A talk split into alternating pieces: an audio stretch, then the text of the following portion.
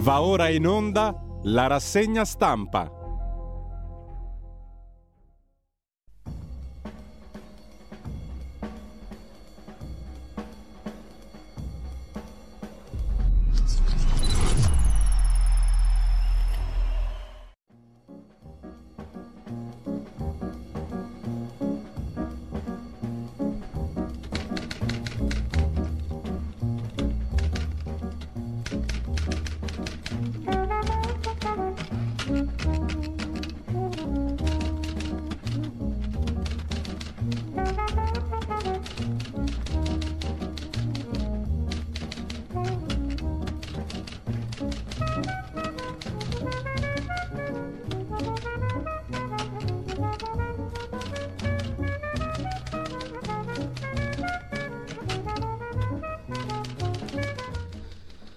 Cordiale buongiorno a tutte le ascoltatrici e a tutti gli ascoltatori da Giulio Cainarca. Ben trovati all'appuntamento con la rassegna stampa. Il 26 aprile sono le 7.32, radiolibertà.net, la pagina Facebook di Radio Libertà, così avete sott'occhio il palinsesto di giornata, come tutti i giorni. E mm, iniziamo come al solito dall'agenzia ANSA che apre con la lezione di Mattarella sul 25 aprile, ora e sempre resistenza Secondo titolo per Giorgia Meloni, la destra in Parlamento incompatibile con il fascismo. Dopodiché il lender Hakuto R si è schiantato sulla Luna, secondo quanto riferito dalla società giapponese che ha organizzato il viaggio sulla Luna avrebbe effettuato un duro atterraggio. Non ci aspettiamo di completare l'atterraggio lunare in questo momento, ha spiegato in un comunicato il fondatore della società Takeshi Hakamada i viaggi privati sulla Luna. Iva Zanicchi invece è caduta dalle scale, si sospetta qualche microfrattura e Biden annuncia formalmente la ricandidatura per il 2024. Questo ve lo sto presentando nell'ordine in cui compaiono le notizie, non certamente per ordine gerarchico di importanza delle medesime notizie. Intanto è tutto un minestrone, quindi tutto fa brodo. Biden annuncia formalmente la ricandidatura dunque per il 2024. La nostra battaglia è per lo spirito dell'America, dice il presidente degli Stati Uniti. L'annuncio della ricandidatura sulle immagini dell'attacco al congresso degli Stati Uniti, il celebre assalto a Capitol Hill. La russa, inteso come il presidente del Senato italiano, celebra il valore assoluto della resistenza. Io antifascista? Sì, se è un no al nostalgismo, ha spiegato da par suo il presidente del Senato italiano. Ignazio La Russa, duplice omicidio a Verona, trovati uccisi marito e moglie. L'anziana coppia, anziana, settantenni, priva di vita all'interno del suo appartamento. Il delitto risale ieri sera, forse il figlio. Mentre l'AMPI, nel senso dell'Associazione Nazionale Partigiani d'Italia, afferma nel corteo di Milano siamo oltre 100.000. Siamo stati ieri oltre 100.000 Jennifer Lopez Go Home, blitz degli animalisti contro la pubblicità, l'attrice è accusata di amare le pellicce. La BCE fa sapere che non è ancora il momento per lo stop al rialzo dei tassi. Omicidio a Genova, 25enne ucciso a colpi di pistola, arrestato l'omicida, era dentro la chiesa dell'Annunziata. E ancora dalla prima pagina dell'agenzia ANSA di stamani, scontro tra due auto nel Barese, morti quattro giovani e dalla Russia Medvedev continua a dire non esiteremo, se serve, ad usare armi nucleari. Infine l'addio a Harry Belafonte, mito della musica e dei diritti civili e sui migranti le parole del ministro dell'interno italiano Piantedosi, una task force per Lampedusa, ma poi c'è un'altra proposta che certamente non è nuova, la vedremo dopo, fatta su Lampedusa dal ministro dell'interno Piantedosi. Con questo abbiamo in primo piano visto le questioni relative all'ANSA, parliamo un pochino di noi sul fronte del blog di Edoardo Montolli, frontedelblog.it. C'è un servizio sulla strage di Erba e l'intervista che abbiamo fatto qui a Gian Loreto Carbone, storico e inviato di Chi l'ha visto, così bloccarono Federica Sciarelli. Poi ci torniamo sopra. La stessa questione è ripresa anche sul sussidiario.net. Strage di Erba, chi l'ha visto ostacolato? Parla Gian Loreto Carbone, lo storico inviato appunto della trasmissione condotta da Federica Sciarelli. Il servizio fu bloccato e la Sciarelli ci rimase molto male. Anche dopo il programma di Rai 3 è stato ostacolato. L'ex inviato rivela il mio secondo servizio e ne era già pronto un terzo, fu bloccato. Federica Sciarelli stette male. Federica Sciarelli, da me interpellata proprio ieri, mi ha risposto in questi termini.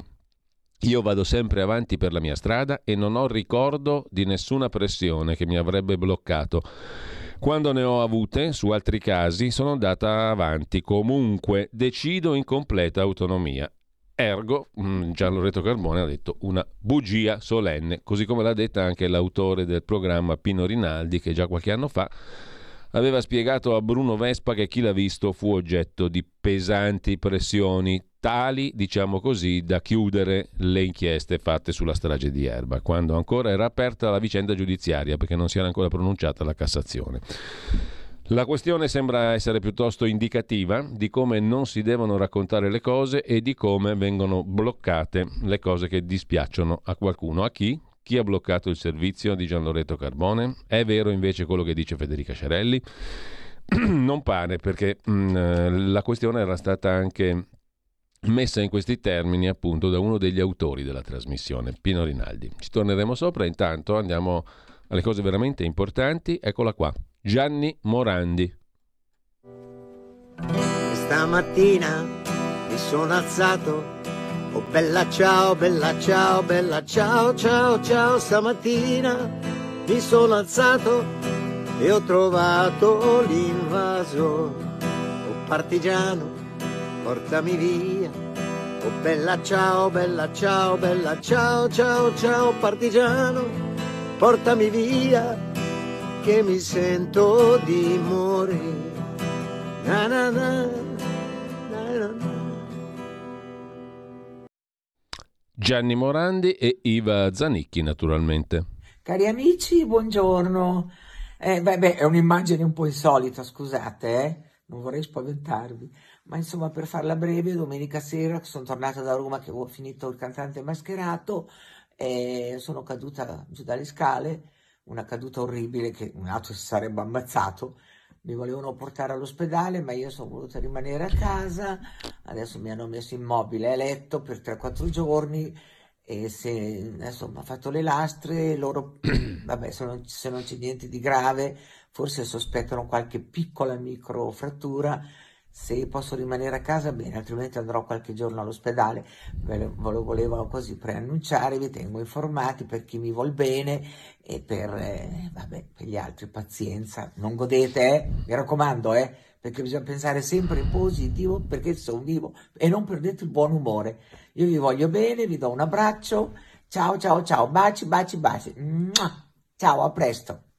E parte il radiovoto, votate per Morandi o per Zanicchi, mentre sulla questione del 25 aprile, tornando a Morandi, Partigiani Rosso Sangue, il lato oscuro della guerra civile italiana. È un pezzo di scenarieconomici.it che torna sul 25 aprile, la solita guerriglia mediatica e i fatti, il lato oscuro della guerra civile italiana. Tonino Danna racconta qualcosa sulla fine della seconda guerra mondiale e i ricordi di qualcuno che vi partecipò di persona, i ricordi dello zio Pietro, che aveva fatto la seconda guerra mondiale da carabiniere andando a combattere fino a Lubiana, quando Mussolini si era illuso di conquistare la Jugoslavia. Il pezzo del nostro Antonino Danna, pagina 5 di Italia Oggi.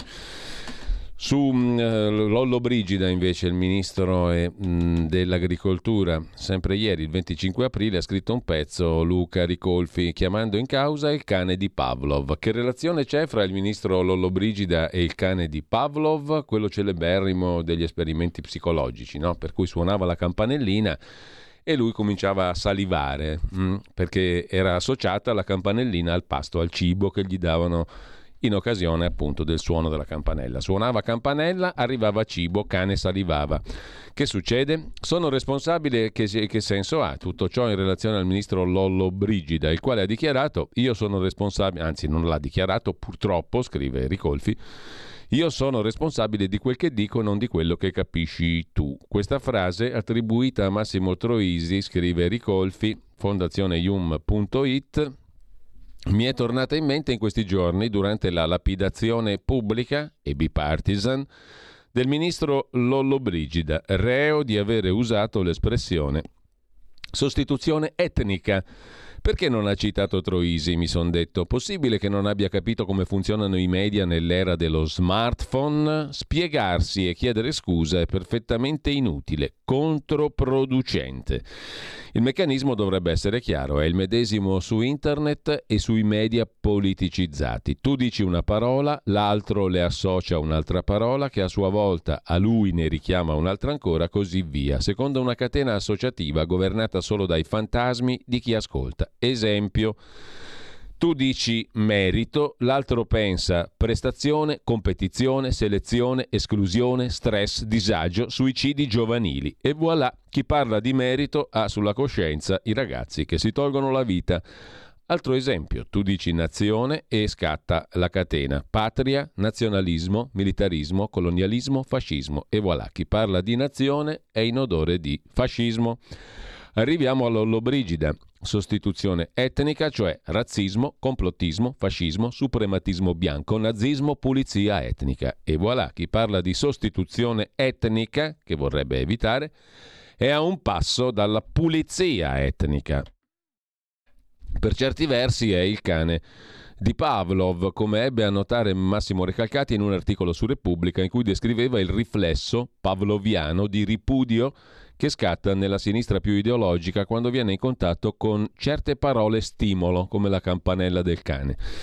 Recalcati menzionava le parole merito e sicurezza. Quando arrivano queste parole, nella sinistra scatta la campanella del cane di Pavlov. Per altri versi, però, è qualcosa di più e di diverso da un mero riflesso pavloviano.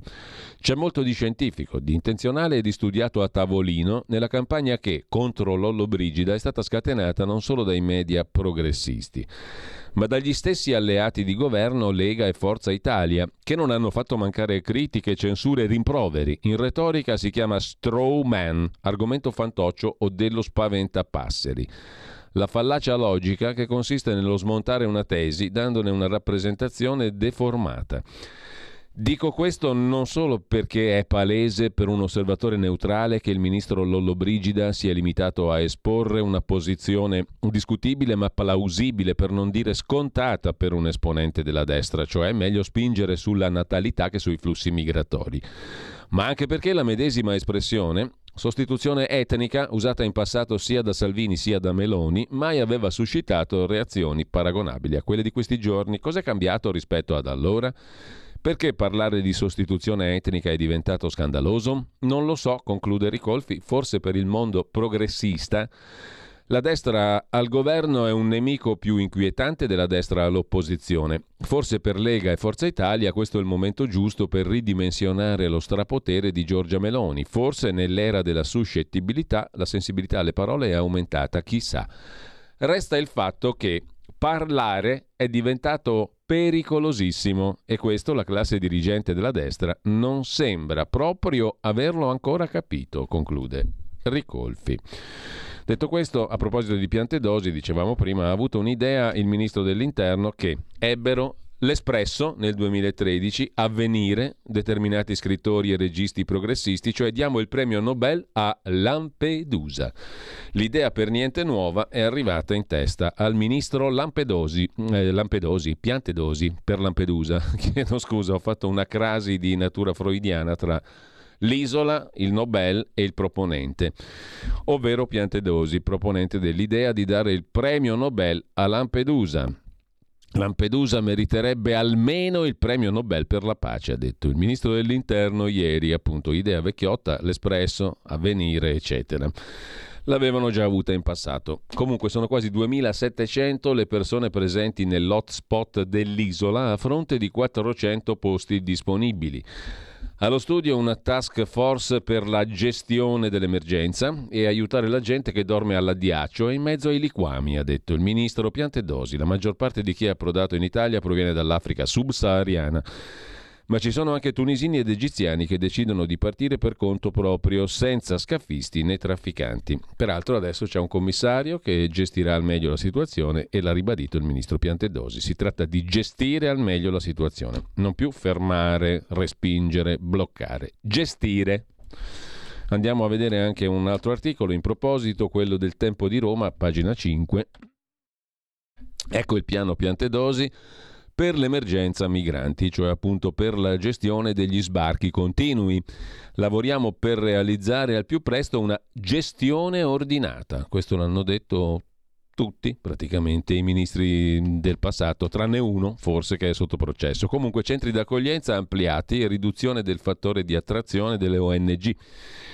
Intese antipartenze con Tunisia e Cirenaica e con 11 paesi per i rimpatri. Incentivi ad accordi volontari con coloro che accettano di tornare in stati terzi di transito col supporto dell'Alto Commissariato per i Rifugiati dell'ONU, l'UNHCR e l'Organizzazione Internazionale delle migrazioni, l'OIM. Dunque una serie di provvedimenti per la gestione ordinata. Il ministro dell'Interno Piantedosi ha un piano per contrastare l'emergenza immigrazione o meglio per gestirla ordinatamente. Confidiamo che a breve riusciremo ad assicurare appunto una gestione più ordinata dei flussi, ha detto il ministro dell'Interno una migliore accoglienza di chi arriva in Italia, un forte impulso ai rimpatri nei paesi d'origine, un contrasto più efficace alle partenze di chi si imbarca per l'Italia.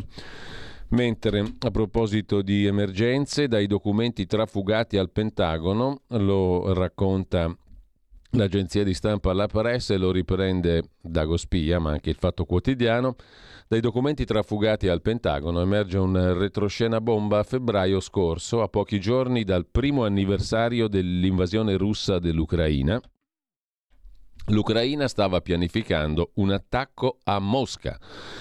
Il generale Kirilo Budanov, capo dell'intelligence militare dell'Ucraina, aveva incaricato gli ufficiali di prepararsi per attacchi di massa. Fortunatamente sono intervenuti gli americani a metterci una pezza e a far abbassare di nuovo la cresta a Zelensky, con cui i rapporti sembrano sempre più gelidi, il precedente avvertimento di Washington dopo la morte di Daria Dugina, la figlia del filosofo Dugin. Mentre Trump ha detto a proposito di Biden che si ricandida da lui più danni dei cinque peggiori presidenti degli Stati Uniti. C'è una clip anche sull'agenzia AGI. Potreste prendere i cinque peggiori presidenti della storia americana, metterli insieme e non avrebbero fatto il danno che Joe Biden ha fatto.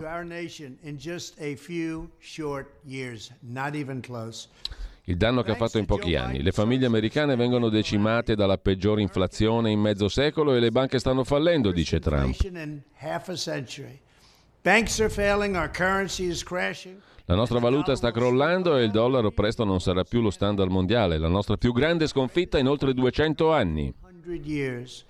Real wages have been falling 24 months in a row i salari reali sono scesi per 24 mesi di fila, in altre parole, sotto Biden i lavoratori hanno ottenuto una riduzione dello stipendio ogni mese.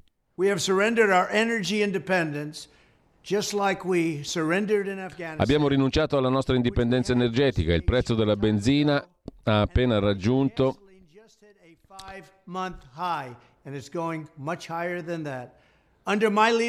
ha appena raggiunto il massimo da cinque mesi, il prezzo della benzina cresce sempre di più. Sotto Biden il confine meridionale è stato abolito, milioni di stranieri illegali sono stati rilasciati nelle nostre comunità. Ciò che sta accadendo ora è incredibile, dice Trump. Così il presidente, l'ex presidente degli Stati Uniti, Donald Trump, che ha commentato sul suo social Truth la ricandidatura di Joe Biden. Per tornare invece alla guerra, vi segnalo l'articolo di Gian Andrea Gaiani, direttore di analisidifesa.it, sulla testata appunto da lui diretta, i tritacarne di Bakhmut e di Andivka e la controffensiva di primavera dell'Ucraina, più annunciata che altro. I reparti della compagnia militare privata Wagner stanno circondando le truppe ucraine a Bakhmut Artemiovsk, interrompendo i movimenti sull'unica strada che consentiva di rinforzare le truppe ucraine in città. La controffensiva ucraina di primavera è più annunciata che altro. Intanto ci racconta Repubblica, pagina 25, le imprese italiane puntano ai 411 miliardi di dollari per ricostruire l'Ucraina. Oltre 600 aziende partecipano al vertice organizzato dal governo italiano e dal governo ucraino a Roma. 411 miliardi di dollari, secondo le stime di Banca Mondiale, Nazioni Unite e Unione Europea, serviranno per la ripresa e la ricostruzione dell'Ucraina. Parteciperanno oggi all'evento che si tiene a Roma sulla ricostruzione dell'Ucraina almeno mille imprese, di cui oltre 600 italiane e il resto ucraine, scrive Repubblica, mentre in Sudan è allarme dell'Organizzazione Mondiale della Sanità, sempre per parlare di fronti di guerra, per rischio biologico. Un laboratorio con virus è nelle mani dei ribelli. Per l'ONU è imminente un massiccio esodo, in fuga 280.000 profughi e nuovi potenziali virus in arrivo. Questo è il doppio allarme lanciato dalle Nazioni Unite e dall'Organizzazione Mondiale della Sanità per il golpe in Sudan. Della questione si occupa anche la professoressa Anna Bono su Atlantico Quotidiano. In Sudan si combatte, se lo contendono due generali, al-Burhan e Hemedti, fattori scatenanti l'integrazione delle milizie nell'esercito e chi sarà il capo. Dal 1956 il paese ha conosciuto solo regimi autoritari, effetti destabilizzanti nell'intera area. Da più di una settimana si combatte in Sudan, nella capitale Khartoum, nella regione occidentale del Darfur, benché sia un paese musulmano. Neanche la tregua per celebrare Eid al-Fitr, la festa islamica che segna la fine del Ramadan e cadeva il 21 aprile, è stata rispettata. Insolitamente uniti e concordi l'avevano chiesta paesi occidentali e islamici. La lotta ancora una volta per il potere spiega in dettaglio Anna Bono. Altro tipo di guerra si continua a combattere sulle vicende relative alla Covid e ai vaccini. AIFA, l'Agenzia Italiana del Farmaco, taroccava i grafici sui danneggiati da vaccino. Un nuovo scoop di Fuori dal Coro, la trasmissione di Mario Giordano su Italia 1, AIFA o Rete 4, non mi ricordo. Comunque AIFA taroccava i grafici sulle reazioni, AIFA l'Agenzia del Farmaco, taroccava, falsificava i grafici sulle reazioni avverse per minimizzarle. Ancora una volta è fuori dal coro a far emergere un dato sconcertante, scrive la nuova bussola quotidiana, relativo al sistema di farmacovigilanza dell'ente governativo. Dalle carte dell'inchiesta Mediaset emerge che l'ente governativo del farmaco decise di minimizzare il corretto rapporto rischi-benefici come invece richiesto dall'Agenzia europea del farmaco, l'EMA. Con premesse di questo tipo, scrive Andrea Zambrano, si comprende perché la farmacovigilanza della campagna vaccinale sia stata un fallimento. Altra rogna invece arriverà dalle agenzie di rating, dal debito e via cantando. Pronti? Saremo massacrating, scrive riprendendo l'agenzia ANSA Dagospia. Dopo la sberla rifilata da Goldman Sachs, arriva un altro sonoro ceffone. Il debito italiano rischia di essere classificato spazzatura.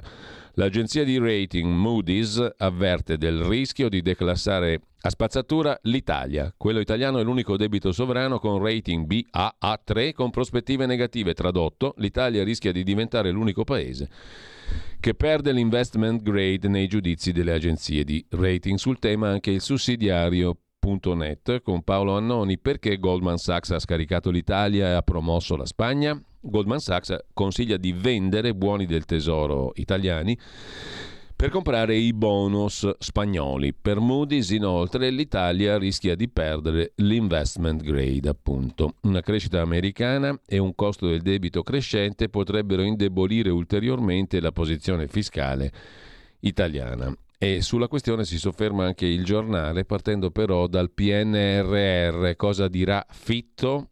I ritardi del governo Draghi. Oggi il ministro ribadisce che serve correggere la rotta sul PNRR. Il tema caldissimo arriva al Senato. Oggi in aula interviene il ministro per gli affari europei e il PNRR Raffaele Fitto. Noi teniamo un occhio sulla diretta dal Senato, naturalmente con un'informativa urgente sul piano e sul sistema di governance che ha spostato la regia sulla gestione a Palazzo Chigi, accolte le richieste europee sugli stadi di Firenze e Venezia. Poi c'è la Venere Open to Meraviglia, già virale sui social, l'iniziativa del Ministero del Turismo della ministra Santanchè. I detrattori sbagliano, scrive Angelo Crespi sul giornale, è vincente la scelta di ricorrere a Botticelli per rappresentare l'Italia. Lo avrete senz'altro visto, il sembiante ridisegnato della Venere di Botticelli per propagandare l'Italia. In inglese naturalmente con scorno del buon Rampelli, un esponente illustre di Fratelli d'Italia che voleva multare chiunque pubblico, pubblicamente usasse, ente pubblico usasse l'inglese. Open to meraviglia alla facciazza di Rampelli, mentre i BTP sono a rischio spazzatura e Moody's minaccia l'Italia, scrive appunto anche il giornale. L'agenzia di rating avverte in Italia c'è un debito alto e una bassa crescita. Possibile il declassamento. Il verdetto atteso il 19 maggio. In ottobre la società americana aveva lanciato l'allarme sulle riforme appunto del PNRR di cui sopra. L'attuale rating dell'Italia è BAA3, cioè l'ultimo grado degli investimenti non speculativi. Siamo a un passo dal mitico burrone alla Mario Monti, il baratro. 500 nel 2023 sono previste emissioni di titoli di Stato per 500 miliardi di euro. Un altro bell'uccello del malaugurio lo intervista invece la stampa di Torino. Sotto un articolo sul PNRR, gli obiettivi di giugno stanno già saltando, il piano asili è irrealizzabile e il ministro Fitto oggi in Parlamento, scrive il quotidiano torinese, ammetterà le difficoltà a centrare i target della quarta rata. Sugli asili nido pesano le difficoltà degli enti locali, non si faranno i 260.000 posti attesi entro il 2025. Detto questo, l'economista tedesco Daniel Gross, storico direttore del CEPS, Center for European Policy Studies, ci dice a tutti noi ora vi godete i fondi europei, poi arriverà il conto italianuzzi. Il problema è il debito pubblico, non la Banca Centrale Europea. Meloni ha rassicurato i mercati, ma il difficile arriva adesso. L'aumento dei salari in Germania aiuta le imprese italiane, ma contribuirà a far alzare i tassi. Adesso godetevela che poi arriva la legnata, dice il signor Gross. C'è un rischio Italia, sottolinea anche la stampa, pagina 13 Dopo Goldman Sachs anche Moody's mette Roma nel mirino, ipotesi declassamento, doppio allarme, PIL debole per il PNRR rallentato e debito più caro per il rialzo dei tassi. Sul debito, debito europeo in questo caso, Berlino boccia la riforma, sempre sulla stampa, pagina 15, Marco Bresolin da Bruxelles, la Germania accetterà soltanto regole più severe per la finanza pubblica. Oggi si approva la nuova versione del patto di stabilità, che è la regola europea che disciplina i bilanci pubblici, i conti pubblici dei Paesi membri. Da Bruxelles aperture minime alla Germania su spesa e deficit, respinta la richiesta di fissare un taglio minimo del debito, saranno i governi a negoziare con la Commissione, scrive la stampa. Parla l'italiano Paolo Gentiloni, PD, ex premier, ora commissario europeo all'economia. Sono soddisfatto del compromesso che abbiamo raggiunto sulle nuove norme. Il ministro delle finanze tedesco Lindner raggiunge le modifiche sono accettabili solo se migliorative, altrimenti è meglio lasciare tutto com'è. Una ovvietà, diciamo, che cela il fatto che la Germania non accetterà altro che regole più severe in tema di finanza pubblica una stretta per limitare l'aumento della spesa primaria sotto la crescita potenziale e l'obbligo di tagliare il deficit dello 0,5% all'anno in caso di sforamento prolungato del 3% nel rapporto deficit-PIL. Sono queste le uniche due concessioni che la Commissione europea ha fatto al governo tedesco nella proposta di riforma del patto di stabilità che sarà presentata oggi. Nel frattempo, tornando all'Italia, su Avvenire, Pietro Sacco si occupa del costo della vita, meno potere d'acquisto, ma um, peraltro tasse più alte, il che diciamo sono due mali che si uniscono. Sui redditi, il doppio colpo dell'inflazione. I dati dell'Ocse confermano il 2022 come anno terribile per le finanze personali dei cittadini stretti nella tenaglia fra fisco, che è sempre più caro, sempre più esoso, sempre più vorace, e caro vita, che aumenta. In Italia l'unico miglioramento è l'assegno unico per la famiglia. L'inflazione alta ha colpito due volte i redditi dei cittadini delle 38 nazioni dell'Ocse, l'Organizzazione per la cooperazione e lo sviluppo economico, facendo del 2022 uno degli anni più duri di sempre per le finanze personali degli abitanti dei paesi delle cosiddette economie sviluppate, cioè circa 1 miliardo 300 milioni di persone. Il cuneo fiscale, il peso delle tasse e dei contributi sul costo del lavoro dei dipendenti nell'anno 2022 vede al primo posto nell'ambito delle nazioni OXE il Belgio, dove il cuneo fiscale in percentuale sul costo del lavoro pesa il 53%, Germania 47,8%, Francia 47%, Austria 46,8%. Italia 45,9, negli Stati Uniti è il 30,5%. In ogni caso il primo colpo inflitto dall'aumento dei prezzi è quello diretto, l'inflazione. L'inflazione media dell'area OXE è raddoppiata nel 22, dal 4 al 9,6%, più che raddoppiata. I sindacati si sono mobilitati per difendere il potere d'acquisto dei lavoratori, in alcuni casi ci sono riusciti, in Italia no provocando anche più di una preoccupazione negli uffici delle grandi banche centrali che temono l'avvio della spirale salari-prezzi. In ogni caso, raramente gli aumenti delle buste paga hanno bilanciato la crescita dei prezzi. I prezzi sono saliti, le tasse pure. Una bellissima combinazione. A proposito di economia, su scenarieconomici.it il potere della moneta ovvero l'intervento di Carlo Freccero, l'ex direttore di Rai 2, Canale 5, eccetera, al convegno Un mondo positivo. Analisi e progetto di una rinascita economica. Il convegno si è tenuto il 24 marzo del 23, poco fa insomma, un mesetto fa, nella sala dei gruppi parlamentari della Camera dei Deputati. La relazione di Freccero, Il potere della moneta.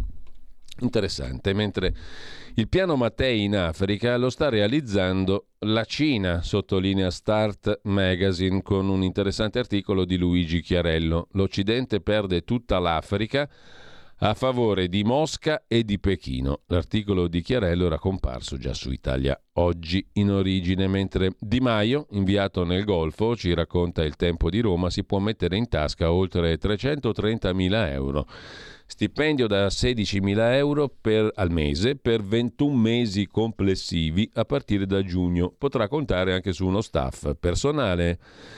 Luigi Di Maio. Domani primo step per la ratifica. Interrogazione della Lega al ministro degli esteri europeo, al segretario di Stato Borrell, sul rispetto dei criteri di scelta. L'eurodeputato leghista Zanni osserva andrebbe favorita la nomina di una donna dal momento che sei incaricati speciali su nove sono già uomini. L'alto rappresentante per la politica estera dell'Unione Europea Borrell, appunto, come segretario di Stato ho sbagliato io, il segretario di Stato è negli Stati Uniti, in Europa il ministro degli esteri si chiama alto rappresentante per la politica estera, lo ha indicato insomma Borrell Di Maio, è stato indicato da Borrell come il candidato più adatto. Per quanto concerne invece i mali domestici, tornando lì, vi segnalo su tempi.it l'articolo di Marco Botturi sul ritardo dei servizi sanitari. La domanda è la solita, è possibile un rimedio? Quando? Cresce il malcontento per le liste d'attesa problema che persiste, che nessuno risolve. I pazienti si sentono abbandonati e i medici ridotti ad anonimi prestatori d'opera. Serve risignificare e riequilibrare i fattori del sistema sanitario. Per quanto concerne invece Italia Open to Meraviglia, c'è un pezzo di Leonardo Bisone e Andrea Sparacciari sul Fatto Quotidiano. 9 milioni di euro, l'amica della ministra Santanché il disastro Open to Meraviglia. L'ente turismo Enit. L'amministratore delegato è una fedelissima del ministro. Poco personale, tanti fondi e il portale da 114 milioni che fa delle traduzioni comiche. Open to Meraviglia, lo spot del Ministero del Turismo con la Venere influencer che ricorda la Ferragni, ha messo d'accordo tutti criticato da Stefano Accorsi. Ve la facevo io la pubblicità, dice l'uomo lì del gelato, quello che diventò famoso per il gelato. Criticato da Dario Nardella, da Vittorio Sgarbi, sottosegretario in questo governo. Sgarbi ha commentato è una roba da Ferragni. Criticato da Chiara Ferragni stessa, utilizzata a sua insaputa come modello per la fotocopertina della campagna sul lago di Como criticato da politici e tecnici, deriso per l'uso dell'inglese, per gli account Twitter, Facebook, YouTube registrati da altri, per il dominio web dello slogan principale non registrato, per le foto inviate via WhatsApp e perché alcune immagini dello spot si riferivano alla Slovenia, non all'Italia. La ministra Santanché ha risposto alle critiche, abbiamo utilizzato strumenti e linguaggi vicini ai giovani ma i giovani da giorni ne ridono sul web con meme sul tema. Come si è arrivati al disastro Open to Meraviglia?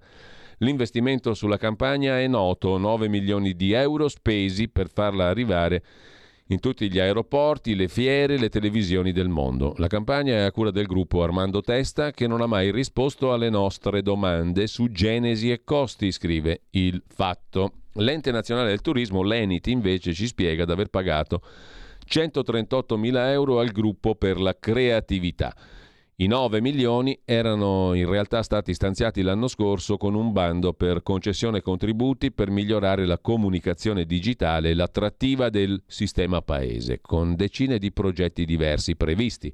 Ma dopo la nomina della commissione giudicante a giugno del 22, scompare dal sito web del Ministero per ricomparire venerdì con una maxi campagna globale. Qualcosa è andato storto a promuovere la campagna l'ENIT, l'Agenzia Nazionale per il Turismo, che ha cambiato forma tre volte in meno di vent'anni e tre amministratori delegati in meno di due anni. Ora l'Enit è guidato da Ivana Jelenic, rapporto assai saldo con la ministra Santanché, proprietaria di un'agenzia viaggi in quel di Perugia con zero dipendenti, presidente Fiavet, Associazione delle agenzie di viaggio fisiche. Non proprio un'esperta di big data né di grosse campagne social. Nomina a sorpresa, preceduta da Roberta Garibaldi, il fatto prosegue, insomma è una ciofeca, sta campagna Open to Meraviglia, 9 milioni, l'amica della Sant'Anché, eccetera. Attenzione a proposito di allarmi, il, l'orso ok, ma c'è anche il lupo, anzi i lupi, in Valchiavenna. Siamo a pagina 8 del dorso lombardo del Corriere della Sera, un appello al governo, i lupi della Valchiavenna sono pericolosi tal quale l'orso bruno, si, si mobilitano i sindaci, la regione dice basta ideologie, la presenza di predatori va gestita a livello europeo. Una raccolta firme, non chiediamo di abbatterli ma di fare qualcosa per rendere più facile la coesistenza. In Lombardia ci sono 22 parchi, 65 riserve. Possibile che non possano essere confinati in un luogo sicuro per loro e per l'uomo?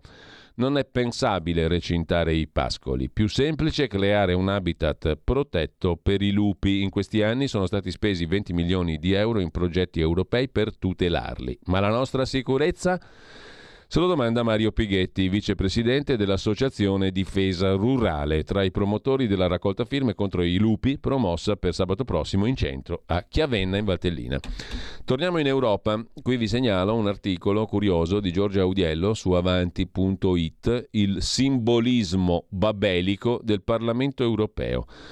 Sono in pochi, forse, a sapere o ad aver notato che l'architettura del Parlamento europeo completato il 14 dicembre del 99 presenta, attenzione, precisi simbolismi di matrice esoterica che potrebbero essere indicativi della natura iniziatica delle elite di potere che dominano il vecchio continente.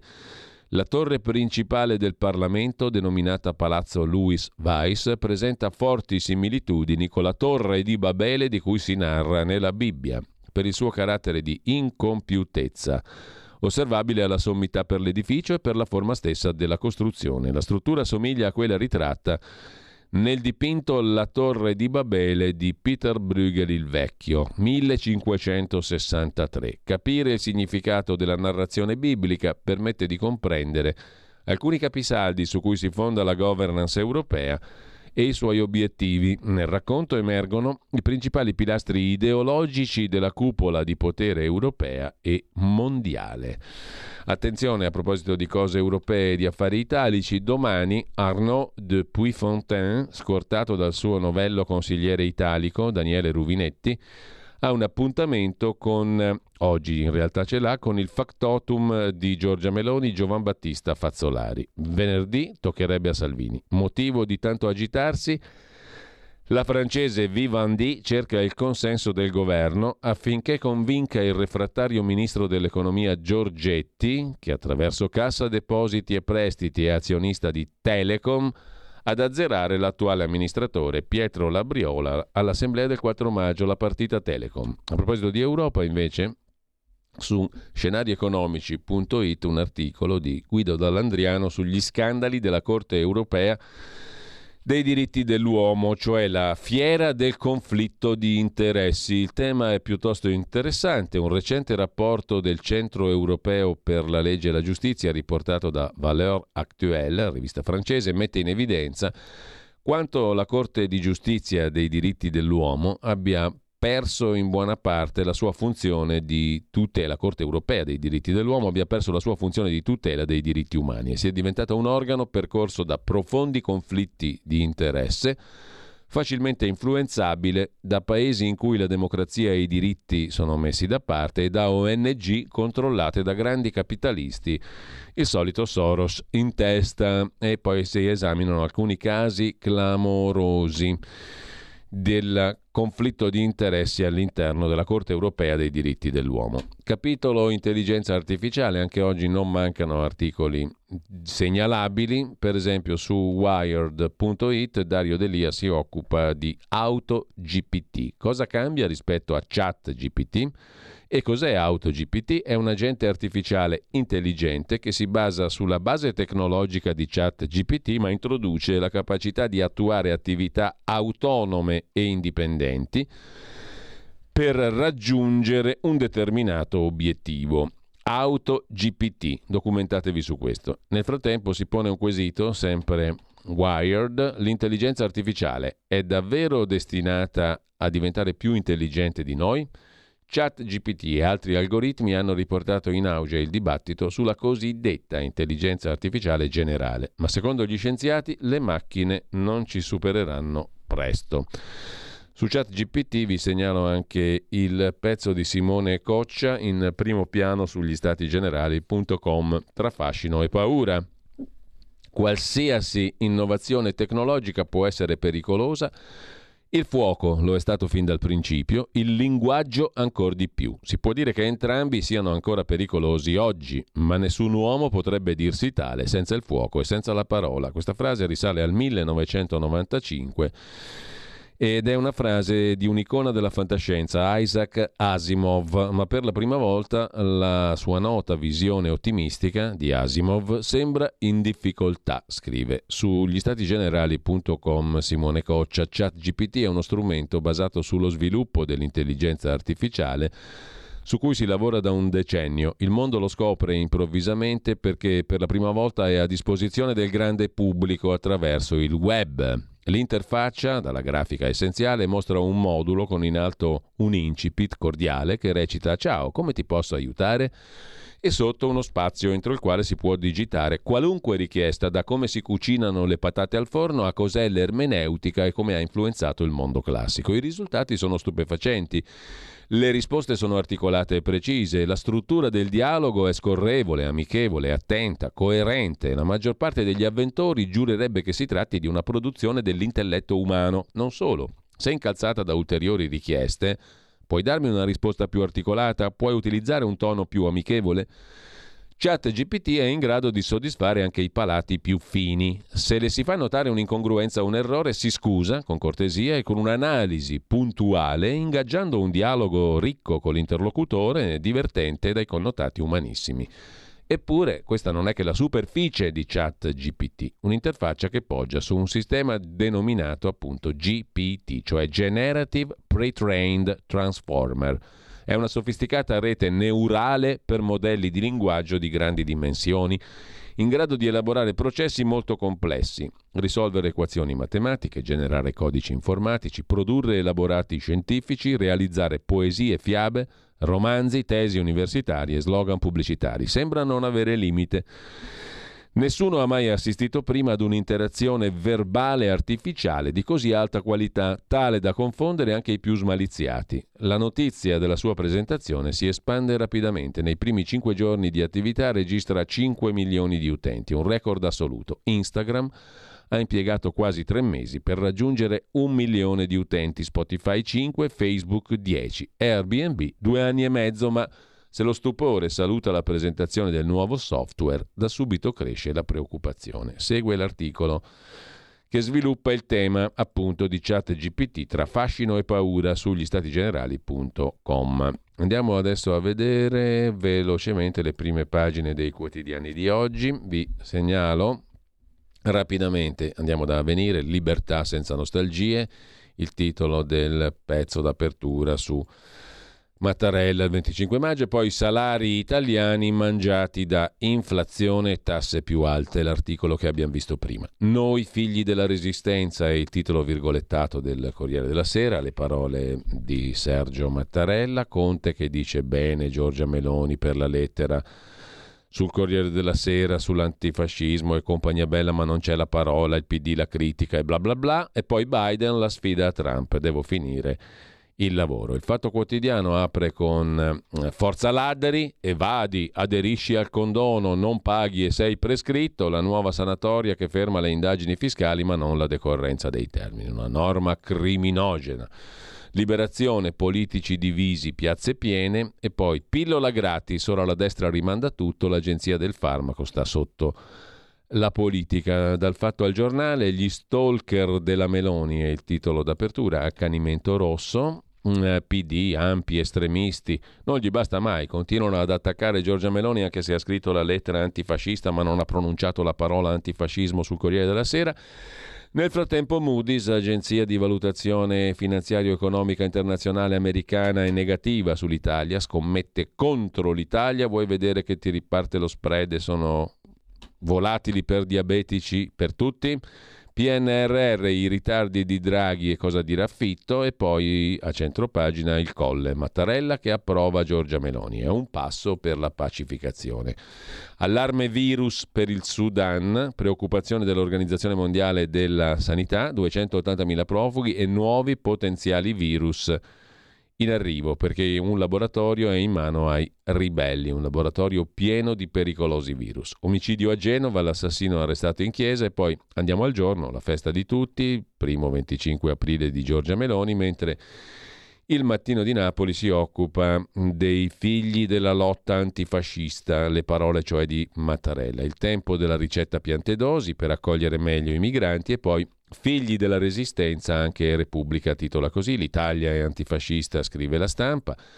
La verità, il solito 25 aprile, scrive Maurizio Belpietro, ora e sempre indecenza. Mattarella e i corifei rilanciano lo slogan della resistenza continua non proprio un viatico per una ricorrenza condivisa. Infatti ecco i cartelli con i membri del governo appesi a testa in giù da Valditara a Meloni ad altri e minacce di morte a Giorgia Meloni e alla figlia. Eh, il Premier, cioè Giorgia Meloni, in una lettera prende le distanze dal regime fascista, è una notizia perché è ancora un tema caldo, quello del fascismo, però al PD non basta mai. Non ha detto antifascista Giorgia Meloni. Di spalla Francesco Borgonovo che commenta Giorgio Palù, presidente dell'Agenzia Italiana del Farmaco, ovvero AIFA, intervista muta di Palù, nulla sullo scandalo dell'AIFA. È sempre metodo speranza. Poi il cortocircuito Italia, vota sì alla botta green. Una settimana fa gli eurodeputati Lega Fratelli d'Italia avevano detto no al nuovo pacchetto che stanga automobilisti, imprese e inquilini anche in affitto, ma ieri il Ministero si è fatto bastare un contentino e ha dato il via libera. Il Consiglio ratifica la riforma degli ETS relativa allo scambio di emissioni di CO2 anidride carbonica che stanga famiglie e imprese italiane. Il governo si è accodato dopo che la scorsa settimana Lega e Fratelli d'Italia avevano detto no. Pare siano bastate piccole modifiche su tempi e distribuzione delle risorse per accontentare il governo. Daniele Capezzone si occupa del patto di stabilità rivisitato, abbiamo visto prima la notizia, e prevede questo patto rivisitato un commissariamento mascherato, l'eterna vecchia fregatura. Sul nuovo patto di stabilità che la Commissione europea presenta oggi è partita una narrazione fraudolenta, sottolinea Cappezzone. È vero che si eviterà il taglio automatico del debito, ma le nuove regole rimangono recessive e anzi aumentano la discrezionalità dell'Europa nel valutare il comportamento dei singoli governi. Claudio Antonelli invece sottolinea ci riprovano con lo spread, come dicevamo prima, Agenzie di rating e certa stampa fanno ripartire il risico sui BTP. E infine Fabio Amendolara, il carabiniere indagato per omicidio, ha sparato a Vicenza, le forze dell'ordine intimidite. Ha ucciso un marocchino che gridava Allah Akbar, una, che, il quale aveva sparato a un vigile. Urbano, mm, il carabiniere che ha sparato al marocchino armato a Fara Vicentino, è stato, è stato messo sotto indagine per omicidio commesso per eccesso colposo nell'uso legittimo delle armi. I colleghi lo difendono, ha fatto solo il suo dovere. Servono regole di ingaggio. E poi il pezzo di Stefano Graziosi a chiudere la prima pagina della verità. Biden si ricandida per finire i disastri avviati. Vediamo anche libero. Antifascisti canaglie, ennesimo 25 aprile avvelenato, i ministri a testa in giù e poi sempre in primo piano il PNRR che costerà 3.000 volte di più, l'effetto del rialzo degli interessi della Banca Centrale Europea sui nostri conti. Sempre dal primo piano poi per il Sudan l'Italia schiera il generale figliuolo, indimenticato protagonista della gestione della Covid e poi Vittorio Feltri che si occupa del manicomio. Io ho lavorato in un manicomio, è un errore chiuderli o averli chiusi, che dir si voglia dopo l'assassinio di Barbara Capovani, medico psichiatra, compiuto da un suo paziente. A mio modesto parere, questo assassinio riapre la vecchia questione dei manicomi, ospedali che curavano i malati di mente, i quali, parecchi anni or sono, furono eliminati in base alla legge Basaglia. Un errore, scrive oggi Vittorio Feltri. Con ciò lasciamo le prime pagine, anzi no, perché andiamo a vedere anche il ehm, quotidiano Il Messaggero di Roma che mette in primo piano l'autonomia delle regioni. Come in Spagna, titola oggi il Messaggero, i tecnici del ministro Calderoli stanno puntando al modello dei Paesi Baschi, cioè con poteri fiscali molto forti. Le regioni del nord potranno fissare le aliquote e trattenere il 90% del gettito sul territorio, come avviene a Trento e a Bolzano. È molto improbabile che questo sia l'esito, però il messaggero la butta là per impaurire tutto il resto dell'Italia, che non sia nord, cioè il centro e il sud in particolare. Il fascismo invece è ancora vivo, lo certifica da par suo più che mai Piero Sansonetti sul riformista e indovinate un po' dove si aggira il fascismo? Attorno a Palazzo Chigi, Giorgia Meloni scrive al Corriere, polemizza con la sinistra, rivendica ed esalta la storia dell'MSI. Per chi non l'avesse capito, è stato il Partito Comunista Italiano a guidare la liberazione, sottolinea Piero Sansonetti. Per fortuna che poi non ha vinto, perché sennò andavamo in Unione Sovietica direttamente. Ucraina, dai trasporti all'energia ai programmi italiani di rilancio, questo invece è il tema di prima pagina tra i temi di prima pagina del Sole 24 Ore, gli affari, il business. Oggi a Roma la conferenza Italia-Ucraina con Meloni e Zelensky per la ricostruzione del paese invaso dalla Russia. Numerosi progetti, tra cui trasporti, energia ed export. 400 e passa miliarducci di dollari. Andrea Marcenaro sul foglio in prima pagina si occupa del Fatto Quotidiano e del 25 aprile. Due sole menzioni dal Fatto Quotidiano per onorare il 25 aprile. La prima, scriveva ieri il Fatto, da adesso ancor meno intercettazioni. Ma questa passi, essendo comprensibile che su un simile argomento i ragazzi di Travaglio non vogliano sfigurare al ricordo dell'Ovra, la mitica polizia politica del fascismo.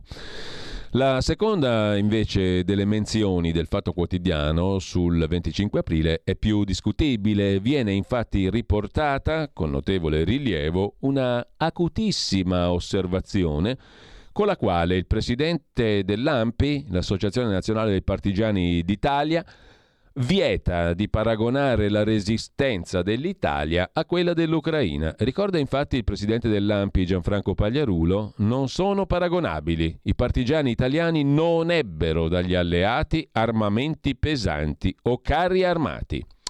Così Pagliarulo. Giusto, commenta Andrea Marcenaro sul foglio di oggi, i partigiani italiani ebbero dagli alleati, come seconda tranche, 170.000 uomini, 3.400 aerei tra bombardieri e caccia, 350 navi da guerra più 1.500 aggeggi somiglianti a trattori forse, però ciascuno con un cannone di due metri piazzato sul davanti.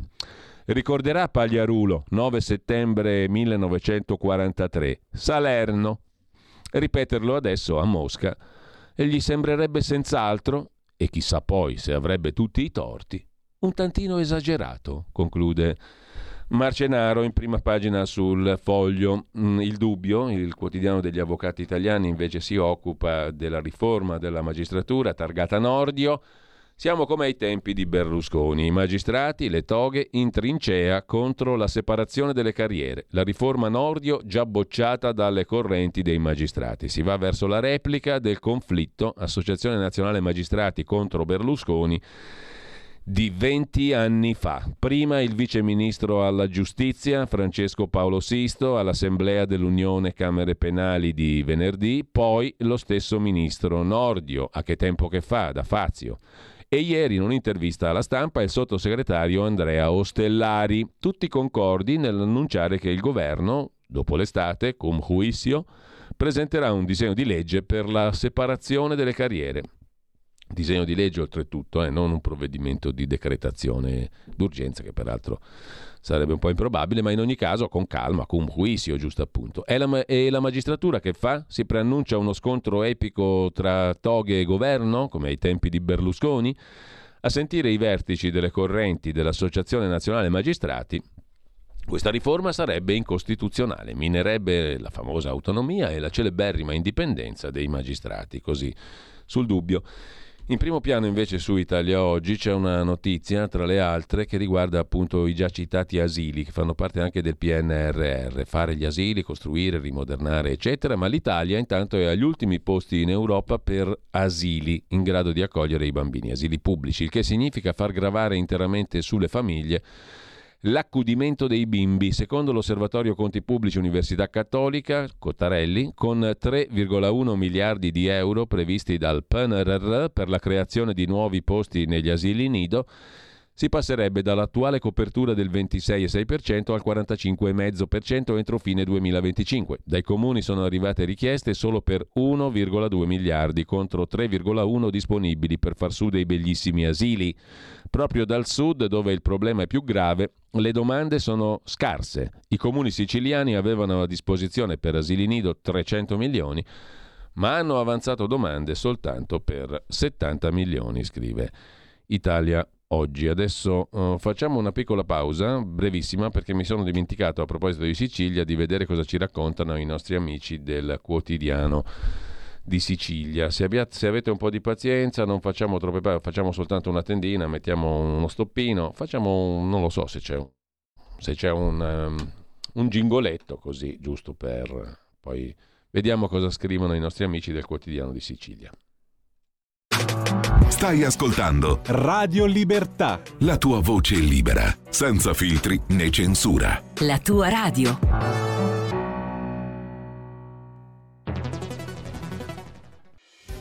Quotidiano di Sicilia, il quotidiano d'Italia, l'informazione che ribalta i luoghi comuni, una vera visione dei fatti, l'Italia vista da sud.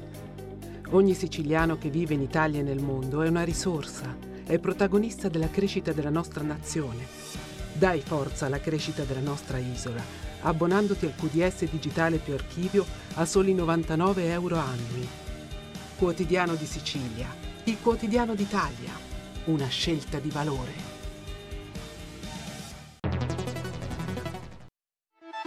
Stai ascoltando Radio Libertà, la tua voce libera senza filtri né censure, la tua radio.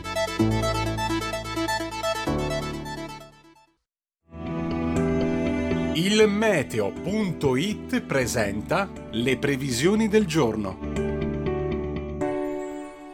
Avanza da sud-ovest l'alta pressione verso il nostro paese regalando una giornata stabile e soleggiata praticamente su tutti i settori, minime in calo. Al mattino cieli sereni o poco nuvolosi da nord a sud senza disturbi da segnalare se non per qualcuno sull'arco alpino. Nel pomeriggio, bel tempo stabile praticamente ovunque con presenza di poche nubi sparse quasi esclusivamente al nord e sul basso Tirreno, temperature massime in aumento. Per ora è tutto da ilmeteo.it dove il fa la differenza anche nella nostra app. Una buona giornata da Lorenzo Tedici. Avete ascoltato le previsioni del giorno.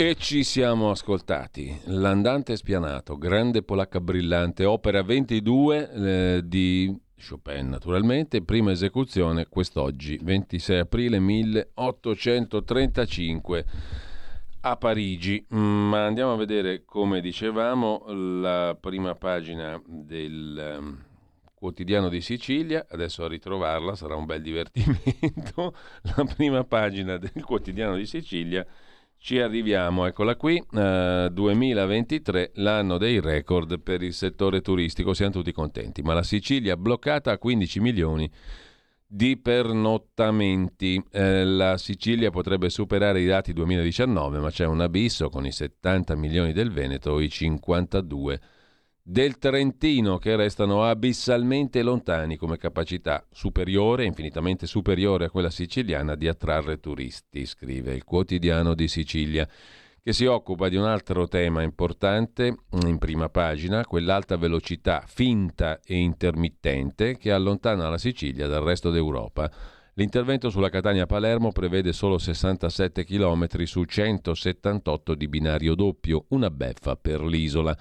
Dopo aver applaudito all'investimento di 11 miliardi sulle ferrovie siciliane, Pochi giorni fa, in audizione alla Camera, l'assessore regionale Alessandro Aricò ha ammesso che qualcosa non va e ha chiesto uno sforzo, cioè una linea ferroviaria a livello di quella che da Napoli in su esiste già da dieci anni e che porti i treni a una velocità massima di 300 km orari, scrive il quotidiano di Sicilia, appunto in prima pagina. Detto questo, torniamo a dare un'occhiata dopo aver visto le prime pagine anche ad alcuni degli articoli di Italia Oggi che vi citavo prima, che ha messo in primo piano la Sicilia per un'altra questione, gli asili. Aveva a disposizione 300 milioni, ma la Sicilia ha presentato domande solo per 70 e vale un po' per tutta Italia. Pagina 2 su Italia Oggi vi segnalo la bella analisi di Marino Longoni, direttore di Italia Oggi 7, sulla questione del PNRR di cui abbiamo parlato più volte stamani. Ci sono diversi articoli anche oggi, un tema di strettissima attualità. Il ministro Fitto parla oggi in Senato su questo argomento. I piccoli comuni strozzati dal PNRR, devono anticipare le spese, l'Unione Europea arriva alla fine. I meccanismi del PNRR pensati per finanziare una lunga serie di opere pubbliche si stanno trasformando in un incubo per moltissimi piccoli comuni che Nell'attesa di questi fondi ora rischiano il default. Il problema è legato al fatto che le norme prevedono che siano proprio i comuni ad anticipare alle imprese il 90% dei costi sostenuti per i lavori. Solo dopo che queste somme saranno rendicontate, gli enti locali potranno ottenere i fondi del PNRR a copertura, ma devono essere appunto i comuni ad anticipare alle imprese il 90% dei costi sostenuti per i lavori. Possono però passare degli anni prima che i soldi vengano dall'Europa. Nella maggior parte dei casi gli enti locali, soprattutto quelli piccoli, non sono in grado di anticipare le somme. Sono circa 70.000 i progetti che il PNRR destina ai comuni sotto i 5.000 abitanti. In molti casi si tratta di progetti già approvati negli anni scorsi dalle regioni solo che prima venivano garantiti i contributi necessari per i pagamenti in funzione dell'avanzamento lavori, ora sono i comuni che devono anticipare le somme. Così molti comuni si sono trovati sull'orlo del tracollo e non sanno più che fare. Qualche giorno fa una ventina di comuni della Val Brembana ha scritto al ministro Giorgetti, chiede a questa serie di comuni che il PNRR anticipi almeno i fondi per le opere oltre i 200.000 euro perché non sono in grado di anticipare le somme. E se i comuni sono in difficoltà, osserva Marino Longoni, le imprese che stanno eseguendo i lavori lo sono altrettanto perché hanno già sostenuto parte delle spese e si trovano di fronte a un'amministrazione inadempiente che chiede tempo nella speranza di trovare i fondi. Ma non è cosa semplice, molte opere rischiano di saltare, mettendo in difficoltà comuni e imprese, oltre che i cittadini, anche perché nella maggior parte dei casi non si tratta di opere superflue come possono essere gli stadi Firenze e Venezia, ma lavori necessari per la manutenzione del territorio, progettati e messi in cantiere quando le regole erano diverse e i piccoli comuni non erano tenuti ad anticipare tutte le somme. Ora invece molti sindaci stramaledicono il PNRR e la lentezza con la quale la politica nazionale ed europea sembra rendersi conto dei problemi concreti. Così Marino Longoni su Italia Oggi. Nella stessa pagina dei commenti vi segnalo l'articolo del professor Andrea Molle a New York saranno monitorati i consumi alimentari dei cittadini per motivi ecologici con i dati delle carte di credito. Un'altra notizia è in direzione del Grande Fratello. Il monitoraggio delle assurdità, woke o politicamente corrette o quel che l'è, offre sempre grandi soddisfazioni. L'America Liberal si interroga oggi senza tregua sul perché Egitto e Grecia non si vogliano adattare alla necessità di piegare la storia alla narrazione corretta e abbiano vivamente protestato per l'ultimo documentario del colosso Netflix che ritrae la macedone Cleopatra IV come una donna afroamericana. La più tollerante delle reazioni dei social justice warriors, che si aggiunge alla maggioranza scandalizzata dei puritani blackwashers che la storia vorrebbero riscriverla a favore delle minoranze, ripropone il solito ritornello, se non vi piace non guardatela, declinazione televisiva di tormentoni tipo se sei contro l'aborto non averne uno. A questo ovviamente fa eco l'accusa di ipocrisia in tema di appropriazione culturale, oscurando quello che dovrebbe spaventarci realmente, cioè che gli abitanti del paese che ogni quattro anni vota per una delle poche persone che realmente decidono i destini della specie umana, presidente americano, imparano la storia dei telefilm di un'azienda che ha fatto le sue fortune dist- con dist- distributori automatici di DVD. Come se non bastasse già questo, a deprimerci giungono notizie da New York.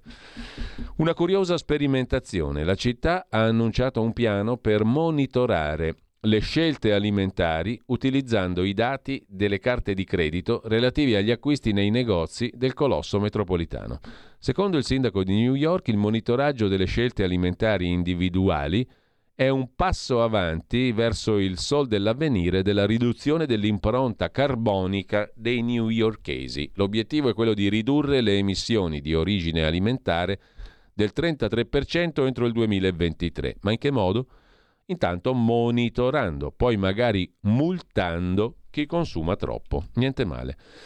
Nel frattempo vi segnalo un altro bell'articolo su Italia Oggi dedicato alle università italiane. Sono la palestra preferita per la sopraffazione a danno dei virtuosi. Le università italiane, scrive Gianfranco Ferroni, sono le palestre dove si insegna la sopraffazione a danno dei virtuosi.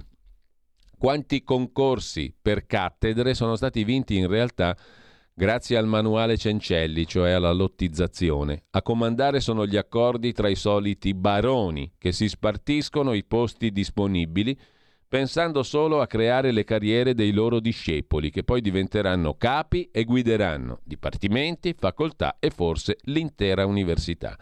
Certo non è il migliore a vincere. Nella pubblica amministrazione quanti bravi funzionari sono stati trasferiti per incompatibilità ambientale solo perché si rifiutavano di firmare atti richiesti con maniere forti da politici ambiziosi che avevano meritato il voto popolare?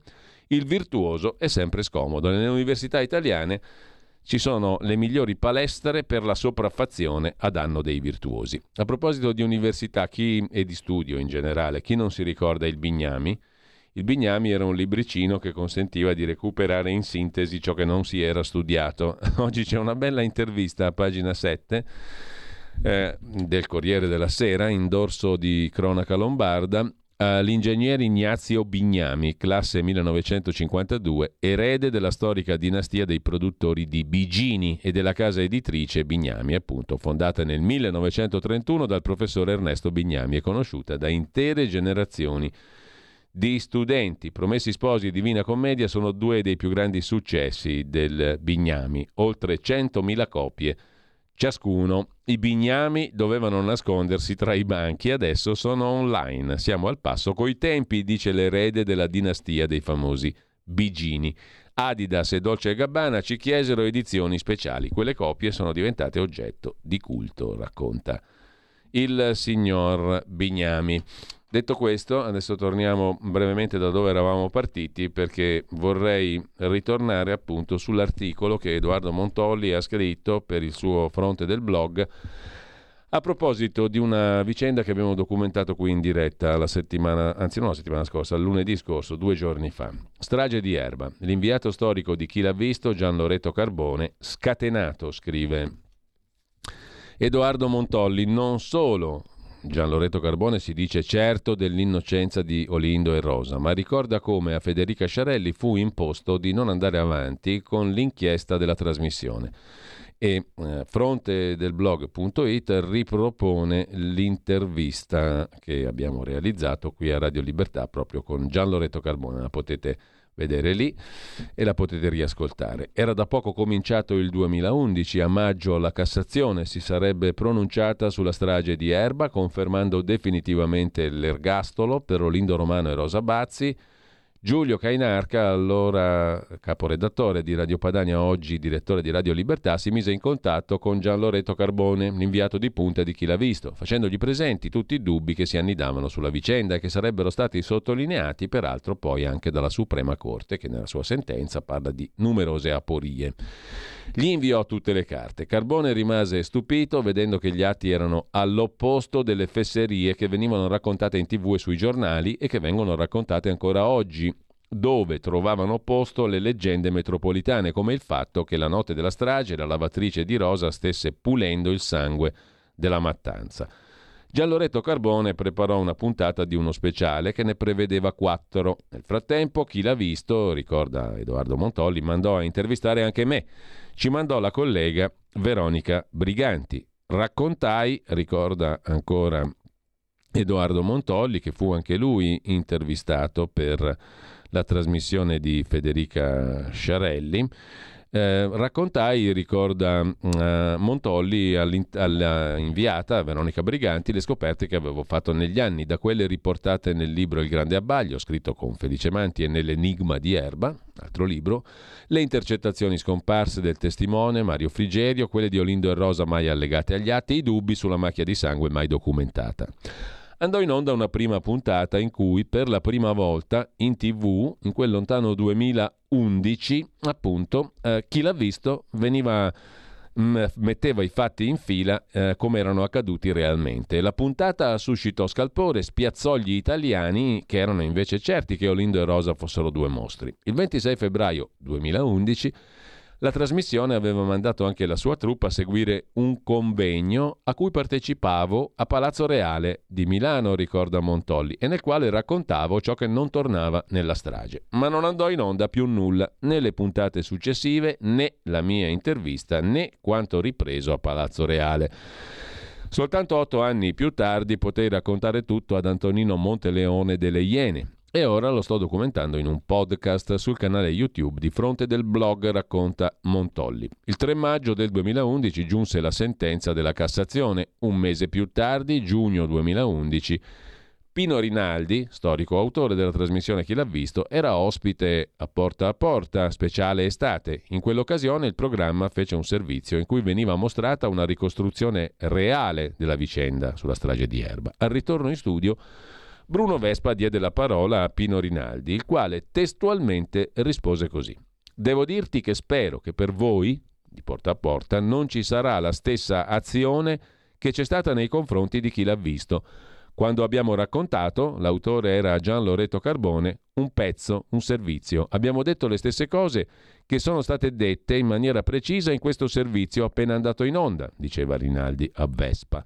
Abbiamo addirittura avuto una tirata d'orecchie da parte della Commissione di Vigilanza. È una ricostruzione pura e semplice e noi abbiamo fatto la stessa cosa. Abbiamo messo in fila tutto quanto prima del servizio. Abbiamo anche informato e invitato i vari attori di tutta questa storia.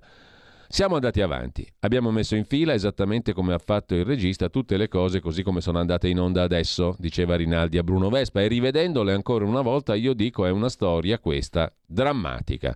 Abbiamo un testimone oculare ma ci sono tanti perché. Il mistero rimane, vorrei aggiungere un particolare che il lavoro del RIS è stato dettagliato, hanno analizzato tutti i campioni di sangue, è stato trovato un campione di sangue non delle vittime né di Olindo e Rosa. Di chi è quel sangue? È stato chiesto prima se la Cassazione avrebbe dovuto dare un'altra risposta, forse non in quel grado, ma nel primo e nel secondo grado ci dovevano essere letture e approfondimenti più forti. E comunque ha parlato di azione Rinaldi nei confronti di chi l'ha visto, di pressione e anche di tirata d'orecchie da parte della Commissione di Vigilanza. Ovviamente, scrive Montolli, c'era una differenza abissale tra il servizio di Gian Loretto Carbone per chi l'ha visto e quello di porta a porta. Il primo era stato fatto prima della sentenza di Cassazione, quando il caso era ancora aperto. Il secondo, quando ormai l'ergastolo per i coniugi era diventato definitivo. Ma la cosa mi stupì non poco, racconta Edoardo Montolli.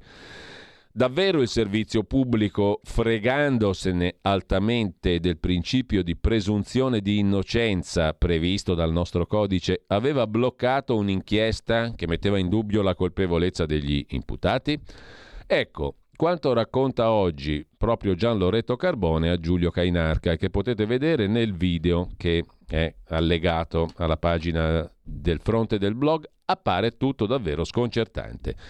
Gian Loreto Carbone inviato di punta di chi l'ha visto, oggi in pensione, comincia con il commentare la richiesta di revisione del sostituto procuratore generale di Milano Tarfusser, che Carbone aveva conosciuto già molti anni fa come magistrato di altissimo livello, estremamente prudente, dice Carbone, nell'esprimere giudizi e dato che in questa richiesta di revisione Tarfusser si dimostra durissimo nei confronti di chi fece le indagini, ipotizzando una frode processuale, è sicuro che la sua richiesta di revisione sia inattaccabile. È sicuro Carbone. Poi Carbone spiega perché Olindo e Rosa siano sicuramente innocenti, entrando nel merito delle tre prove, il riconoscimento del testimone Frigerio, la macchina di sangue sull'auto di Olindo e le confessioni soprattutto dei coniugi. Infine, ricorda più volte Ciò che accadde in quell'inverno del 2011 a chi l'ha visto.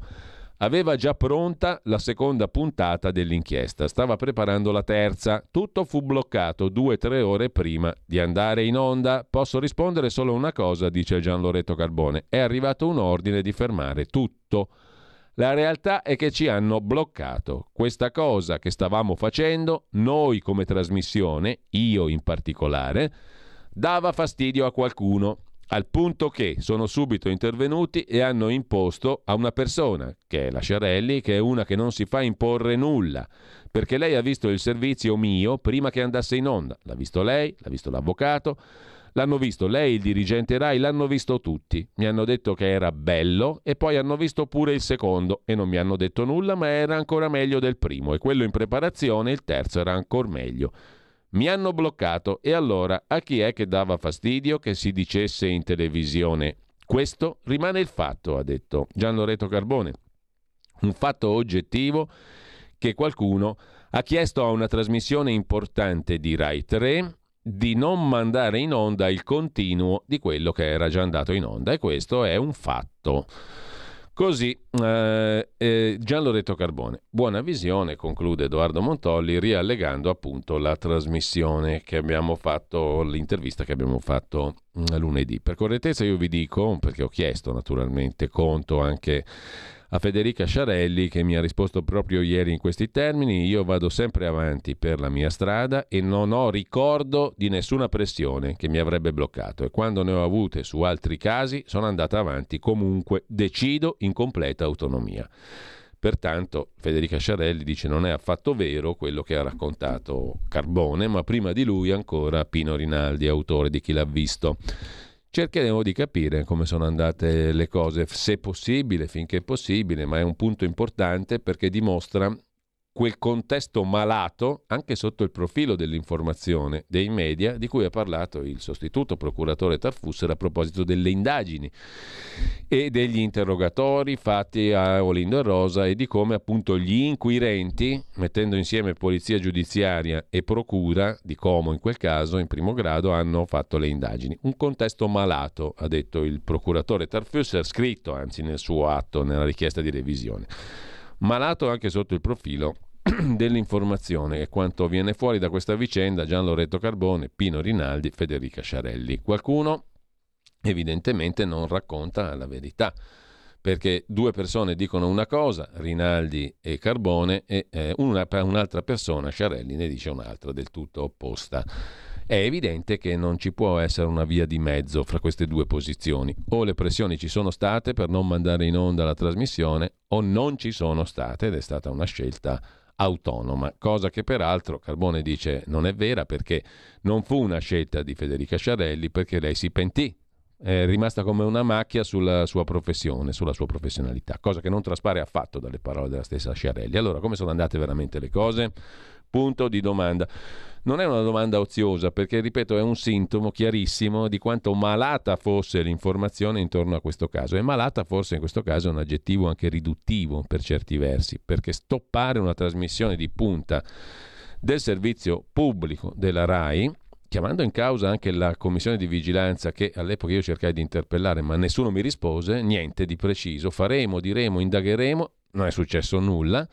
Beh, questo è piuttosto grave, direi, perché in quel momento appunto era ancora aperto l'iter giudiziario e c'era il diritto dovere all'informazione e anche un diritto all'informazione eh, da parte di noi cittadini, di noi pubblico, è un diritto costituzionalmente garantito, soprattutto da parte della RAI che è un organo pubblico, che è un ente pubblico, una società pubblica che è governata anche dal Parlamento, tra virgolette, attraverso la Commissione di Vigilanza RAI. Quindi è un diritto dovere l'informazione, specialmente in ambito giudiziario, laddove c'è anche un codice professionale, se proprio vogliamo dirla tutta, perché ci hanno riempito come giornalisti di codici deontologici, tutti ineccepibili e giusti. Ce n'è uno che riguarda anche la narrazione delle vicende giudiziarie, laddove si racconta che deve essere dato uguale peso, uguale spazio, in conformità a quello che prescrive la Costituzione, nella quale abbiamo introdotto il cosiddetto giusto processo, andatevi a leggere l'articolo 111 della Costituzione italiana, Ebbene, mm, eh, il nostro bellissimo codice deontologico dei giornalisti su come si devono raccontare le vicende giudiziarie ci impone, ci imporrebbe, di dare uguale spazio all'accusa e alla difesa, esattamente come prescrive l'articolo 111 della Costituzione in termini generali, per il processo, per il procedimento giudiziario. Allo stesso modo deve comportarsi l'informazione, che è una cosa elementare, sarebbe giustissima, dare ugual peso alla difesa e all'accusa, cosa che non è stata fatta su Erba in maniera micidiale, ma su tantissimi altri casi. Micidiale perché? Perché abbiamo due persone all'ergastolo ormai da 17 anni, tra un po' questi se ne escono per naturale scadenza dei termini, diciamo così, perlomeno il permesso, permesso giornaliero, l'uscita, insomma tutti i benefici possibili e su di loro c'è ancora una, una, una caterva di dubbi, una quantità inverosimile di dubbi su una su un, punti essenziali, che non sono più dubbi perché effettivamente è inutile nascondersi dietro un dito, sono cose che non tornano. Sulla base di un principio semplicissimo, anche questo stabilito dalla legge, che la condanna non è possibile se c'è un ragionevole dubbio, questi sono stati condannati ingiustamente. Mm, si può dire, eh, questo è il punto. Mm, sono stati, non doveva essere pronunciata una condanna in presenza di tutti questi elementi di ragionevolissimo dubbio. Mm? È diverso ancora dire che sono innocenti, ne consegue, diciamo logicamente, però partiamo da lì. La legge italiana prescrive che ergo in questo caso sarebbero dovuti essere assolti. Punto, perché ci sono dubbi talmente grossi che altro che irragionevole dubbio. Appunto, ci sono delle certezze, ma soprattutto c'è il dovere da parte dei giornalisti di raccontare le cose con equilibrio. E con equilibrio cosa significa? rispettando il famoso articolo 111 della Costituzione, cioè pari dignità all'accusa e alla difesa. Su questa vicenda non è stato fatto e questa storia di chi l'ha visto eh, proprio mette il dito nella piaga di questo punto particolare, cioè il racconto mediatico che è determinantissimo anche ai fini dell'esito giudiziario di una vicenda. Fa benissimo anche Edoardo Montolli a ricordarlo c'è una bella differenza fra il servizio che Bruno Vespa manda in onda dopo la sentenza di Cassazione e quello fatto da Gian Loreto Carbone prima della sentenza di Cassazione. E la differenza sta appunto nel fatto che il giudizio era ancora aperto. E mm, il diritto dovere all'informazione esiste sempre, ma specialmente in presenza di una vicenda socialmente rilevante che ha esercitato, ha, ha, creato allarme sociale, uno dei delitti e delle stragi più atroci della storia della Repubblica, e in quel caso il diritto all'informazione, il diritto dovere è ancora più importante. Mm? È un caso simbolo, insomma, mettiamola così. Potete rivedere l'intervista sia sul nostro sito, mm, sulla pagina Facebook in particolare di Radio Libertà, sia appunto sul fronte del blog.it di di mm, Edoardo Montolli. Intanto anche sul sussidiario vi dicevo c'è un articolo esattamente su questo punto, il programma Chi l'ha visto ostacolato quando si è occupato della strage di Erba, punto di domanda. A rilanciare un dubbio Gian Loretto Carbone, ex storico inviato della trasmissione, nel corso del suo intervento a Radio Libertà.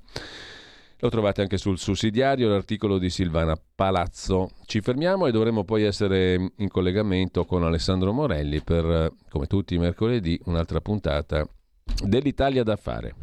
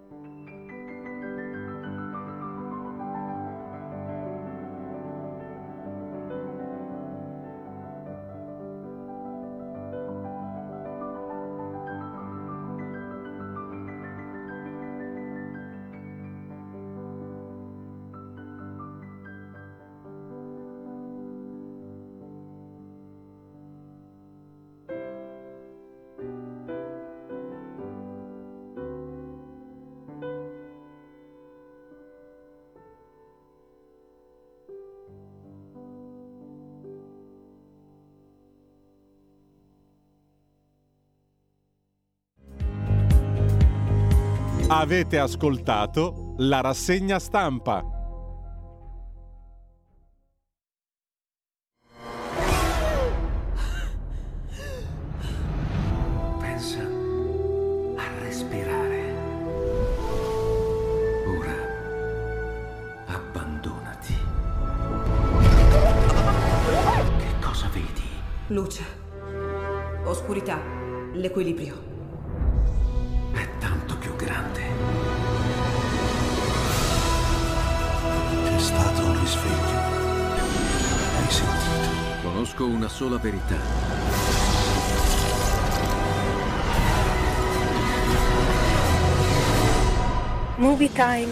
Fa entrare nel vivo del cinema, ti fa sentire come se fossi tu il protagonista del grande schermo.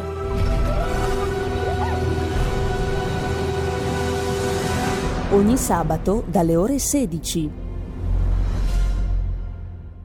E dopo la grande polacca brillante opera 22 eh, di Chopin abbiamo ascoltato l'andante spianato che fa tutt'uno con la grande polacca opera 22, la prima esecuzione a Parigi il 26 aprile 1835, cioè oggi giusto appunto il calendario musicale sempre ottimamente curato da Federico Borsari che ringrazio in regia ci ha condotto verso un grandissimo appunto Frédéric Chopin. Intanto torniamo in attesa di collegarci con Alessandro Morelli ad alcuni degli articoli principali che abbiamo citato prima in rassegna stampa. Ebbene, per la ripresa e la ricostruzione dell'Ucraina serviranno Oggi lo racconta la Repubblica, come abbiamo già sommariamente visto, 411 miliardi di dollari. Sono le stime di Banca Mondiale, Nazioni Unite Unione Europea.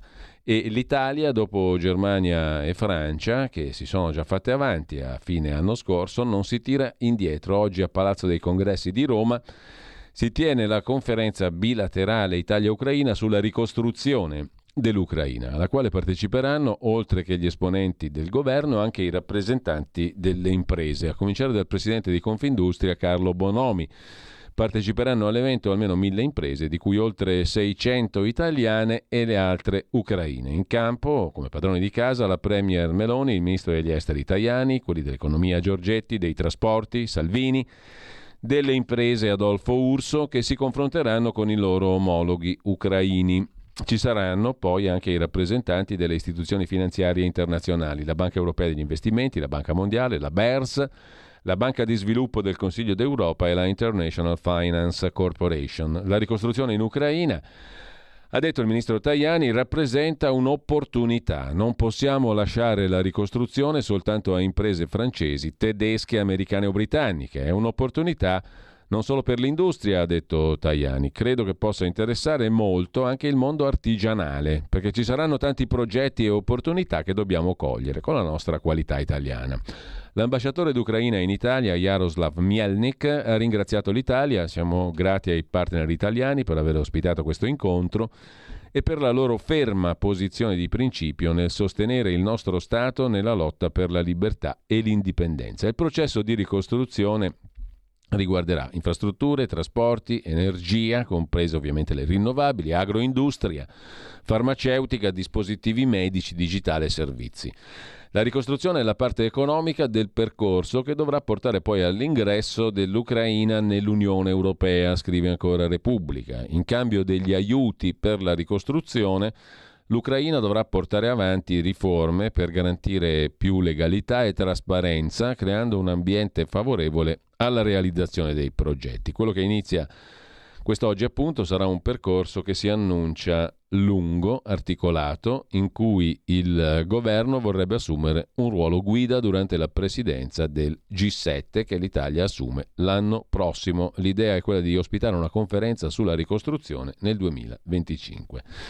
411 miliardi di dollari oggi a Roma all'evento per eh, la ricostruzione dell'Ucraina, la conferenza bilaterale Italia-Ucraina. 600 imprese italiane, 400 ucraine. Della questione del Sudan abbiamo detto prima, vi segnalo, torno a segnalarvi il bell'articolo di Anna Bono. In Sudan c'è anche l'allarme lanciato dall'Organizzazione Mondiale della Sanità per il rischio biologico. Un laboratorio con virus sarebbe nelle mani dei ribelli.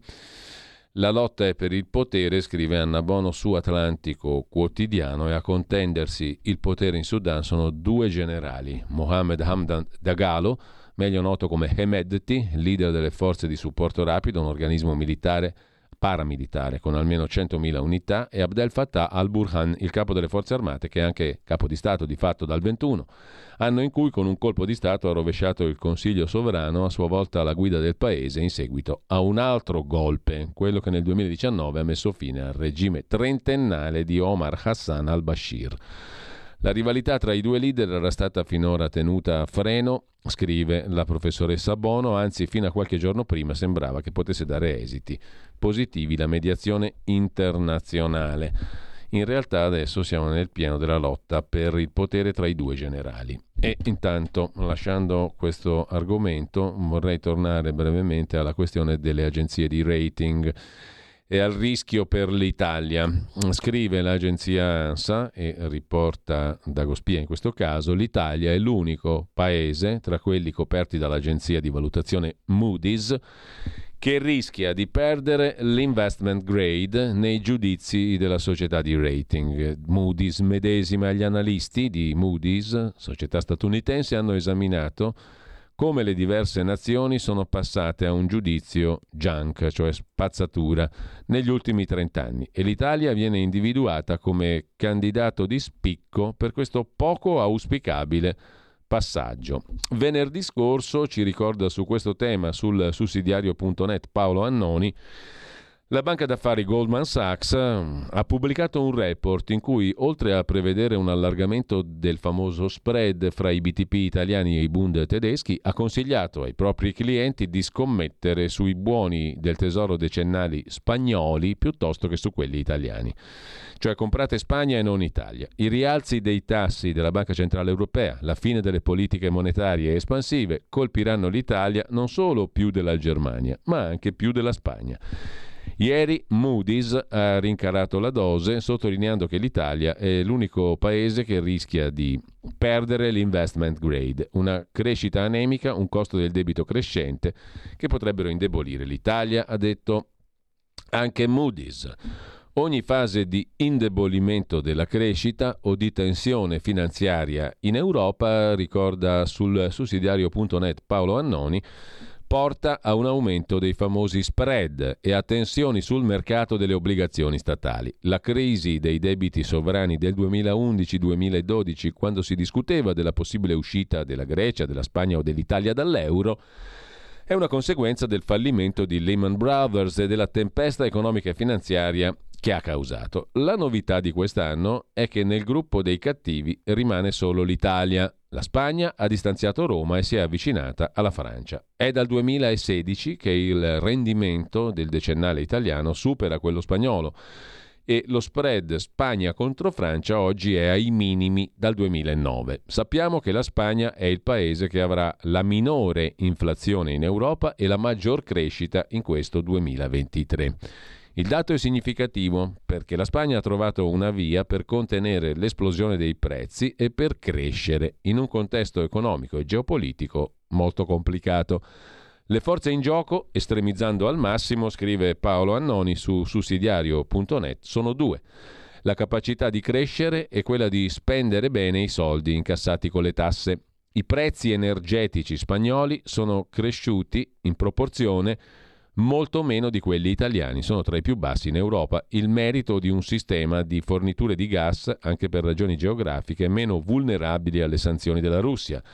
Merito anche della quota significativa, circa il 21%, che il nucleare rappresenta sul totale della produzione elettrica spagnola. I piani di chiusura delle centrali attualmente rimandano al 2035. È un lasso di tempo abbastanza ampio per osservare le conseguenze delle decisioni tedesche. Il paese che più si avvicina a un modello ideale, fatto di una base programmabile, sicura e economica di nucleare su cui montare le rinnovabili, è proprio la Spagna. Avere i costi dell'elettricità più bassi in Europa significa, questo accade in Spagna, essere in grado di attrarre investimenti e di garantire quella produzione industriale che a sua volta genera posti di lavoro stabili e ben pagati. L'Italia invece ha bloccato le trivelle e per ragioni che sfuggono alla comprensione dei più, perfino dopo la crisi energetica del 22, rifiuta anche solo di pensare a un piano per aumentare la produzione nazionale di gas. La seconda questione è la spesa pubblica, sottolinea ancora Paolo Annoni in questa puntuale analisi sul sussidiario.net sul perché l'Italia rischia il declassamento. Goldman Sachs scarica l'Italia, promuove la Spagna e l'altra agenzia Moody's mette l'Italia tra i paesi a rischio. Questo significa riflessi sui conti pubblici. Lo sappiamo benissimo, quello che è accaduto nel 2011, lo spread che si alza con conseguenze politiche pesantissime. L'altra questione dunque è la spesa pubblica. La Spagna ha sfruttato molto bene le finestre che l'Europa ha concesso per salvare con soldi pubblici un sistema bancario vittima del crollo della bolla immobiliare dopo il 2008. L'Italia invece è entrata in una lunga fase di aumenti di capitale bancario e di incertezza su un settore chiave per la crescita, un'incertezza durata anni. L'anno scorso l'Italia ha messo a terra, come si dice, investimenti in infrastrutture che non si vedevano da dieci anni almeno e per importi che sono un multiplo di quelli medi dell'ultimo decennio. Sono programmi che sollevano qualche perplessità in una fase in cui le imprese chiudono perché i costi energetici sono troppo alti. Il vizio di assumere dipendenti pubblici per rilanciare la crescita non è mai passato, è arrivato il reddito di cittadinanza e non si segnala un provvedimento per venire incontro all'esplosione dei costi dei mutui. Anche in questo caso la Spagna è intervenuta per tempo rispetto all'Italia. La prima urgenza dell'Italia, conclude Annoni sul sussidiario.net, sono dunque i prezzi dell'elettricità. La seconda, spendere bene per cose che servono. La terza, mettere ordine in una burocrazia che non è in grado di gestire la spesa per mancanza di competenze e un sistema di rendicontazione di standard comparabili. Il cambiamento degli spread degli ultimi dieci anni su una grandezza come i debiti pubblici e i rendimenti delle obbligazioni statali è difficile da modificare. Tutto ciò dà conto di quali siano i modelli a cui guardare. Insomma, il rischio è quello del declassamento, con ciò che ne consegue, quello che abbiamo più o meno visto già nel 2011, scrive Paolo Annoni sul sussidiario.net.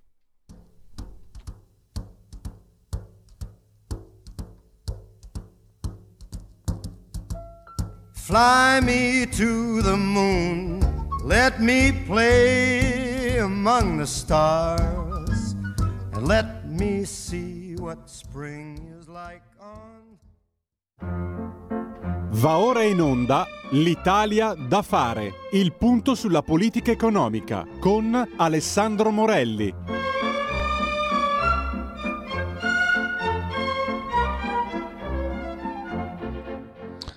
Ed eccoci qua, come tutti i mercoledì, ringrazio e saluto Alessandro Morelli che si occupa di programmazione economica in qualità di sottosegretario presso la Presidenza del Consiglio. Alessandro, grazie.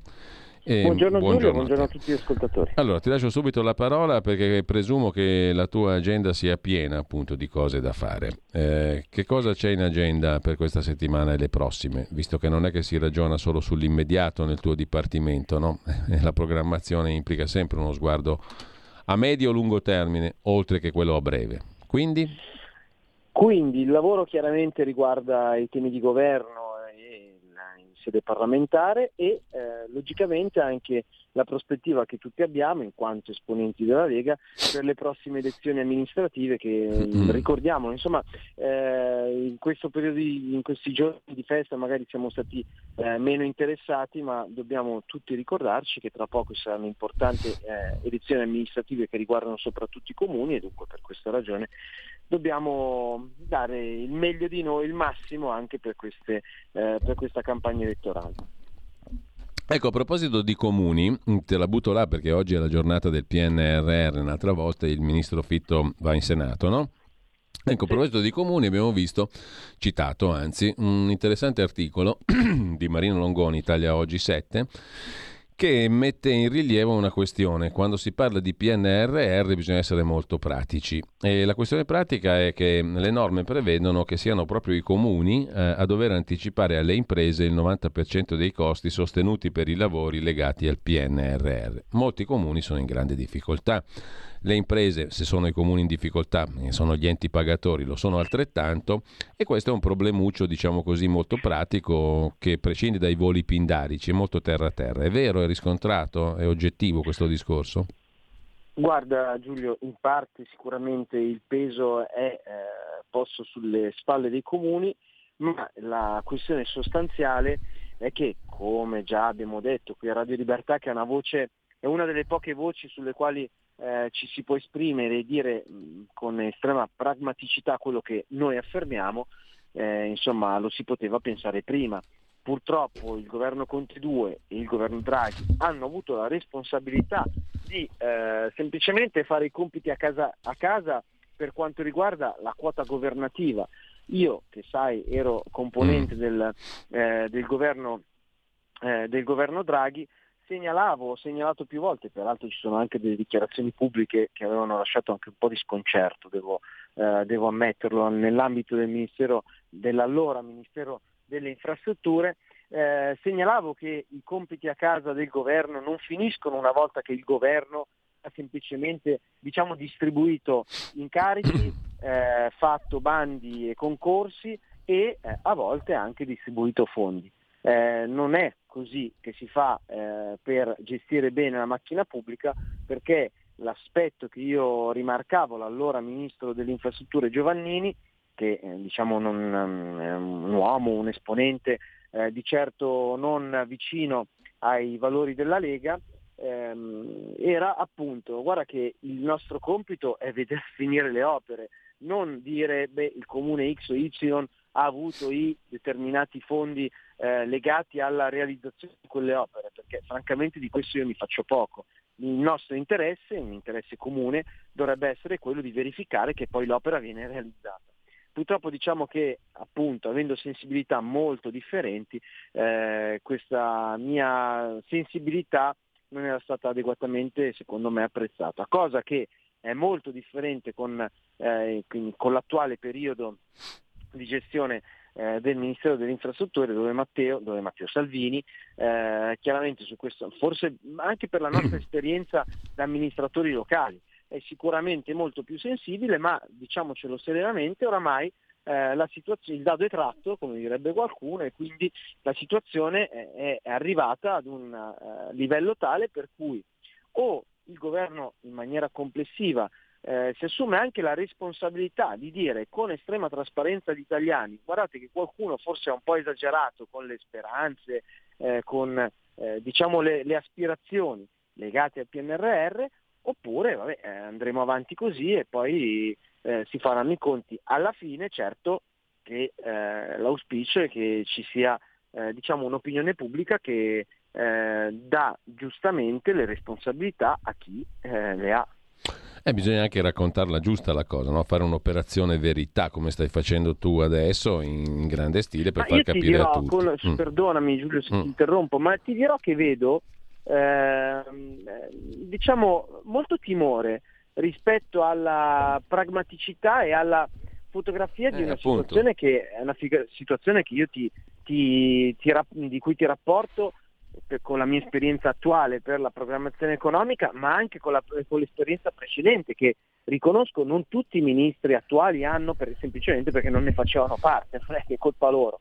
Però eh, insomma passato qualche mese diciamo che il mio auspicio è che tutti quanti si rendano conto, se prima c'ero io, avendo avuto l'esperienza precedente, che raccontavo, eh, ti ricorderai che qualche tempo fa ci fu una, diciamo, polemica legata a delle mie parole eh, che eh, insomma, eh, mi ero permesso di esprimere durante una cabina di regia del PNRR, e cioè guardate che noi dobbiamo, a tutti i ministri, eh, noi dobbiamo eh, dare l'opportunità ai ministri di cambiare le squadre inserite all'interno dei ministeri eh, che si occupano di PNRR, perché quelle che sono state e che si ritrovano i nuovi ministri sono le squadre legate ai vecchi ministri, al vecchio governo che, avevano, che ha mh, oggettivamente molti di questi ministri avevano delle idee molto differenti, anche dei valori molto differenti rispetto agli attuali ministri.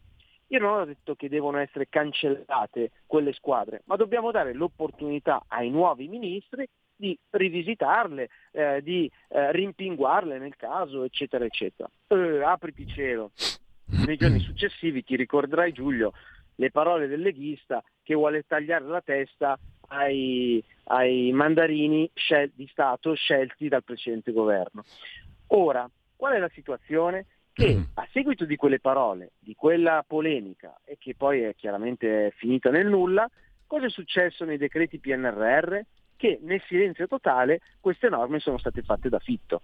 Quindi, allora, diciamo che il pragmatismo leghista e eh, il dichiarare quanto sto dicendo a Radio Libertà, non è che eh, ti sto producendo uno scoop nella realtà, ma nei fatti sì, perché nessuno lo dice, caro Giulio. Cioè, il, il, eh, il tema di cui abbiamo discusso, e cioè alcuni argomenti legati al PNRR, probabilmente sono, in, eh, sono una, in una forte criticità perché i governi precedenti hanno detto il nostro compito è semplicemente fare delle norme e assegnare dei fondi. Poi chi, si, chi vivrà vedrà. Eh no, non funziona così. Il chi vivrà vedrà vuol dire la realizzazione di quelle opere, a prescindere da chi è la, il responsabile della realizzazione, perché poi al cittadino comune, a Mario Rossi, mm. se gli rifai la strada o non gliela rifai, comunque con qualcuno se la piglia. E probabilmente i sindaci, lo dico con estrema eh, trasparenza e senza voler buttare la croce addosso a nessuno, cercheranno di lasciare il cerino in mano a qualcuno. Quel qualcuno chi è? È il governo. E allora il governo forse, dal mio punto di vista, io lo faccio, dovrebbe con un po' più di ehm, trasparenza, pragmatismo, segnalare che ci sono delle criticità che vanno affrontate, che la responsabilità di quelle criticità non è legata a questo governo, non sono legate a questo governo e che quindi oh, eh, si prende atto e si cambiano le cose. Io non la vedo così, come una cosa così eh, negativa eh, anche agli occhi dell'opinione pubblica e tanto più agli occhi dell'Europa. Perché se l'Europa vuole farci la guerra su un tema come questo, francamente, eh, mh, anzi, noi eh, rinforziamo la, una guerra falsa dell'Europa se non diciamo quello che sta avvenendo. Se invece lo diciamo, Beh, la stessa Europa avrà le armi spuntate. Direi che è ineccepibile, Alessandro, perché oltretutto se tu prendi solo i soldi senza poter fare, eh, ti assumi solo debito e lo devi ripagare sempre tu contribuente italiano. Il contribuente italiano può capirla questa cosa, è molto semplice, no? Scusa, scusa Giulio e tutti gli ascoltatori, ma il tema dei, due, dei, dei famosi due stadi, che fa molto notizia, francamente, nei 209 miliardi di euro, francamente due stadi sono letteralmente noccioline. Eh, poi è chiaro che ogni singolo euro pubblico deve essere speso bene, tanto più se ha debito. E quindi questo sia chiaro. Però è evidente che l'Europa sta facendo, dall'Europa ci arrivano delle reprimende per il tema degli stadi, che anche questo sono legati governi, alle scelte dei governi precedenti. E ancora una volta nessuno questa cosa la sta dicendo. Cioè non è che Fitto, eh, Calderoli o eh, Pichetto Fratin, per dire un esponente di, di, di, tutti e tre partiti, ha scelto di inserire gli stadi. Quelli c'erano e sono rimasti. Ora l'Europa ci dice, giustamente dal mio punto di vista, gli stadi eh, devono, finiranno per un interesse privato e quindi se lo paghino i privati, che è la logica che io condivido perfettamente, ok? Ma nessuno dice che non è responsabilità né di Morelli né di Cainarca, è responsabilità di qualcun altro. E se lo si dicesse probabilmente anche in Europa eh, se ci ripenserebbero a criticare così pesantemente l'Italia sul tema del PNRR perché eh, indirettamente non criticherebbero Meloni, eh, Salvini o Berlusconi o Tajani, ma criticherebbero Draghi. E quindi sai com'è.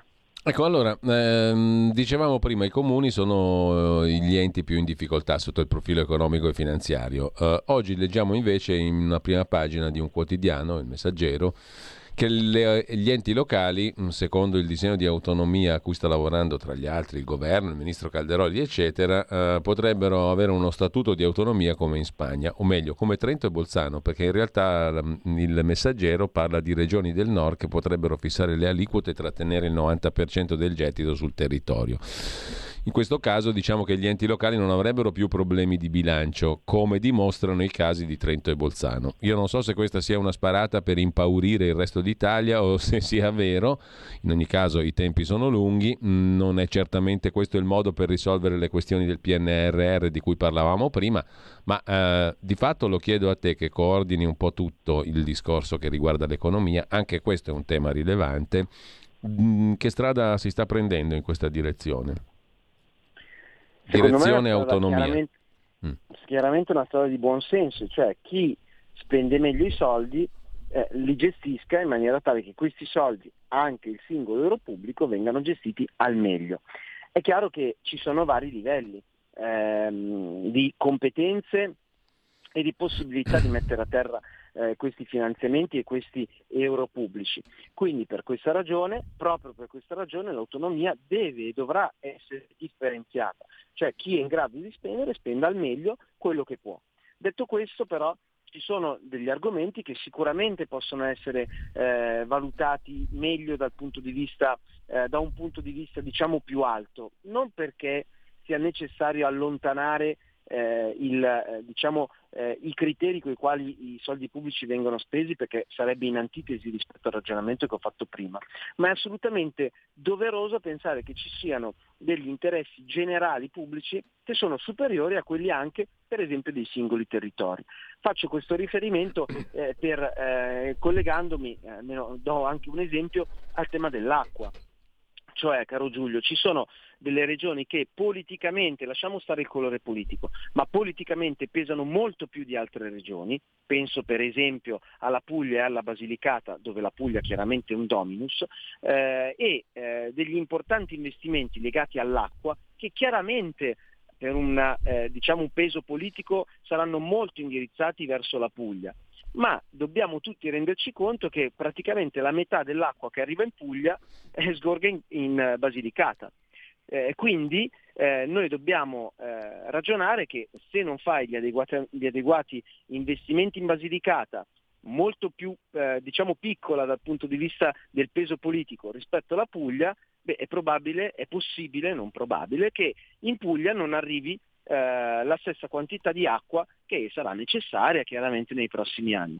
Dunque per questa ragione una visione d'insieme che non solo ascolta i territori, ma che viene presa da un po' più in alto, osservando tutta la situazione, tutto il sistema, in questo caso parliamo del sistema idrico, ma questo ragionamento chiaramente vale per tutto, beh, è doverosa. E da qui appunto è nata l'idea della cabina di regia del tavolo sull'acqua che mm. ha eh, sede, come sai, sì. eh, a Palazzo Chigi. Però questo è solo un esempio, cioè il, il, tutto quello che può essere realizzato con maggiore efficienza sul territorio lo sia, perché questo significa migliore qualità, meno soldi da spendere e ehm, minori tempi quindi con maggi- tutto con maggiori prestazioni. Quando ci sono degli interessi generali che devono essere evidentemente eh, puntualizzati e osservati, a quel punto è evidente che serva una cabina che guarda da un po' più in alto rispetto agli inter- legittimi interessi territoriali. Ti rubo solo un, un, minuto, anche se poi avremo modo magari di riprendere questo argomento, perché ehm, dal, dalle notizie di questi giorni viene fuori anche un possibile allarme per una replica di quello che accadde nel 2011, l'aumento dello spread con i relativi problemi di tenuta del governo. Perché? Mm, perché Goldman Sachs ha scaricato l'Italia, Moody's anticipa un possibile declassamento, insomma, secondo te tira aria di 2011? Ma guarda, eh, la nostra struttura Palazzo Chigi ha la fortuna di potersi avvalere di eh, esperti e consulenti che eh, coadiuvano il nostro lavoro. Quindi evviva, finalmente abbiamo l'opportunità che la politica possa eh, prendere le proprie decisioni sulla base di relazioni e studi che vengono eh, posti in essere da eh, degli esperti che mh, non sono legati alla politica stessa, non sono legati alla, eh, diciamo al, um, agli enti pubblici, per forza agli enti pubblici, insomma, che possono totalmente liberi. E ehm, alcuni di loro che lavorano eh, in collaborazione con il DIP stanno facendo delle analisi proprio rispetto a questo tema. È un tema che chiaramente eh, ha delle ripercussioni politiche, perché è evidente che un governo di centrodestra, politico e di centrodestra, eh, diciamo in giro per il mondo, soprattutto nel, uh, tra Bruxelles e Strasburgo, eh, ha una, diciamo, un'accoglienza oggettivamente differente rispetto ai colleghi dei governi precedenti e quindi che, che, è inutile che io stia a spiegare da che parte, eh, dall'altra parte però evidentemente ci sono anche gli interessi economici generali che eh, sono globali, pensiamo al 2011 e ancora prima al 2008 quando eh, a prescindere dalla simpatia o antipatia eh, della, dei governi di allora, e sappiamo quanto fu antipatico all'Europa il governo Berlusconi, tanto che appunto ci fu eh, quella, quella, tempesta perfetta dal punto di vista economico, però eh, le crisi delle banche americane di certo non, non sono state, non sono state ehm, causate da alcuna eh, cattiveria nei confronti dell'Italia, sono avvenute e l'onda lunga poi ha causato i danni a livello italiano e in seguito diciamo, l'upgrade che l'Europa ci ha potuto mettere nei confronti dell'allora ultimo governo in centrodestra votato dagli italiani. Quindi diciamo che si sommano questi due, questi due aspetti. Su quello che riguarda il tema econometrico, eh, quindi a prescindere dalla politica e dalle simpatie o antipatie dell'Europa nei confronti del governo di centrodestra italiano, eh, stiamo facendo degli approfondimenti e conto eh, entro eh, la fine del mese prossimo di avere delle adeguate per potervi eh, informare tutti quanti rispetto a quelle che potranno, potranno potrebbero essere le ondate che, eh, o le soleggiate, vediamo insomma quello che avverrà nell'autunno prossimo perché sicuramente sarà un autunno eh, di interesse, in male o in bene. Allora, per il momento io saluto, ringrazio Alessandro Morelli, grazie Alessandro e buon lavoro, buona settimana. Ci grazie risentiamo come minimo mercoledì prossimo. Avete ascoltato l'Italia da fare.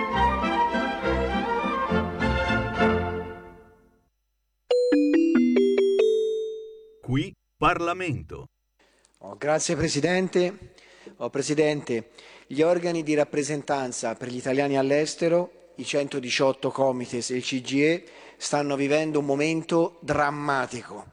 I pochi fondi messi di solito a loro disposizione in genere appena sufficienti per il loro mero funzionamento, sono stati ulteriormente tagliati di quasi la metà. Il capitolo di spesa 3103 per i Comites è passato da 2.248.138 euro a 1.248.138 euro, mentre quello per il CGE 3131 è passato da 1.107.500 euro a 607.500 euro. Sollecito il Governo a porre rimedio urgentemente a questa situazione per permettere almeno il loro minimo funzionamento nell'interesse delle comunità italiane all'estero. Grazie mille Presidente. Gra- Qui Parlamento.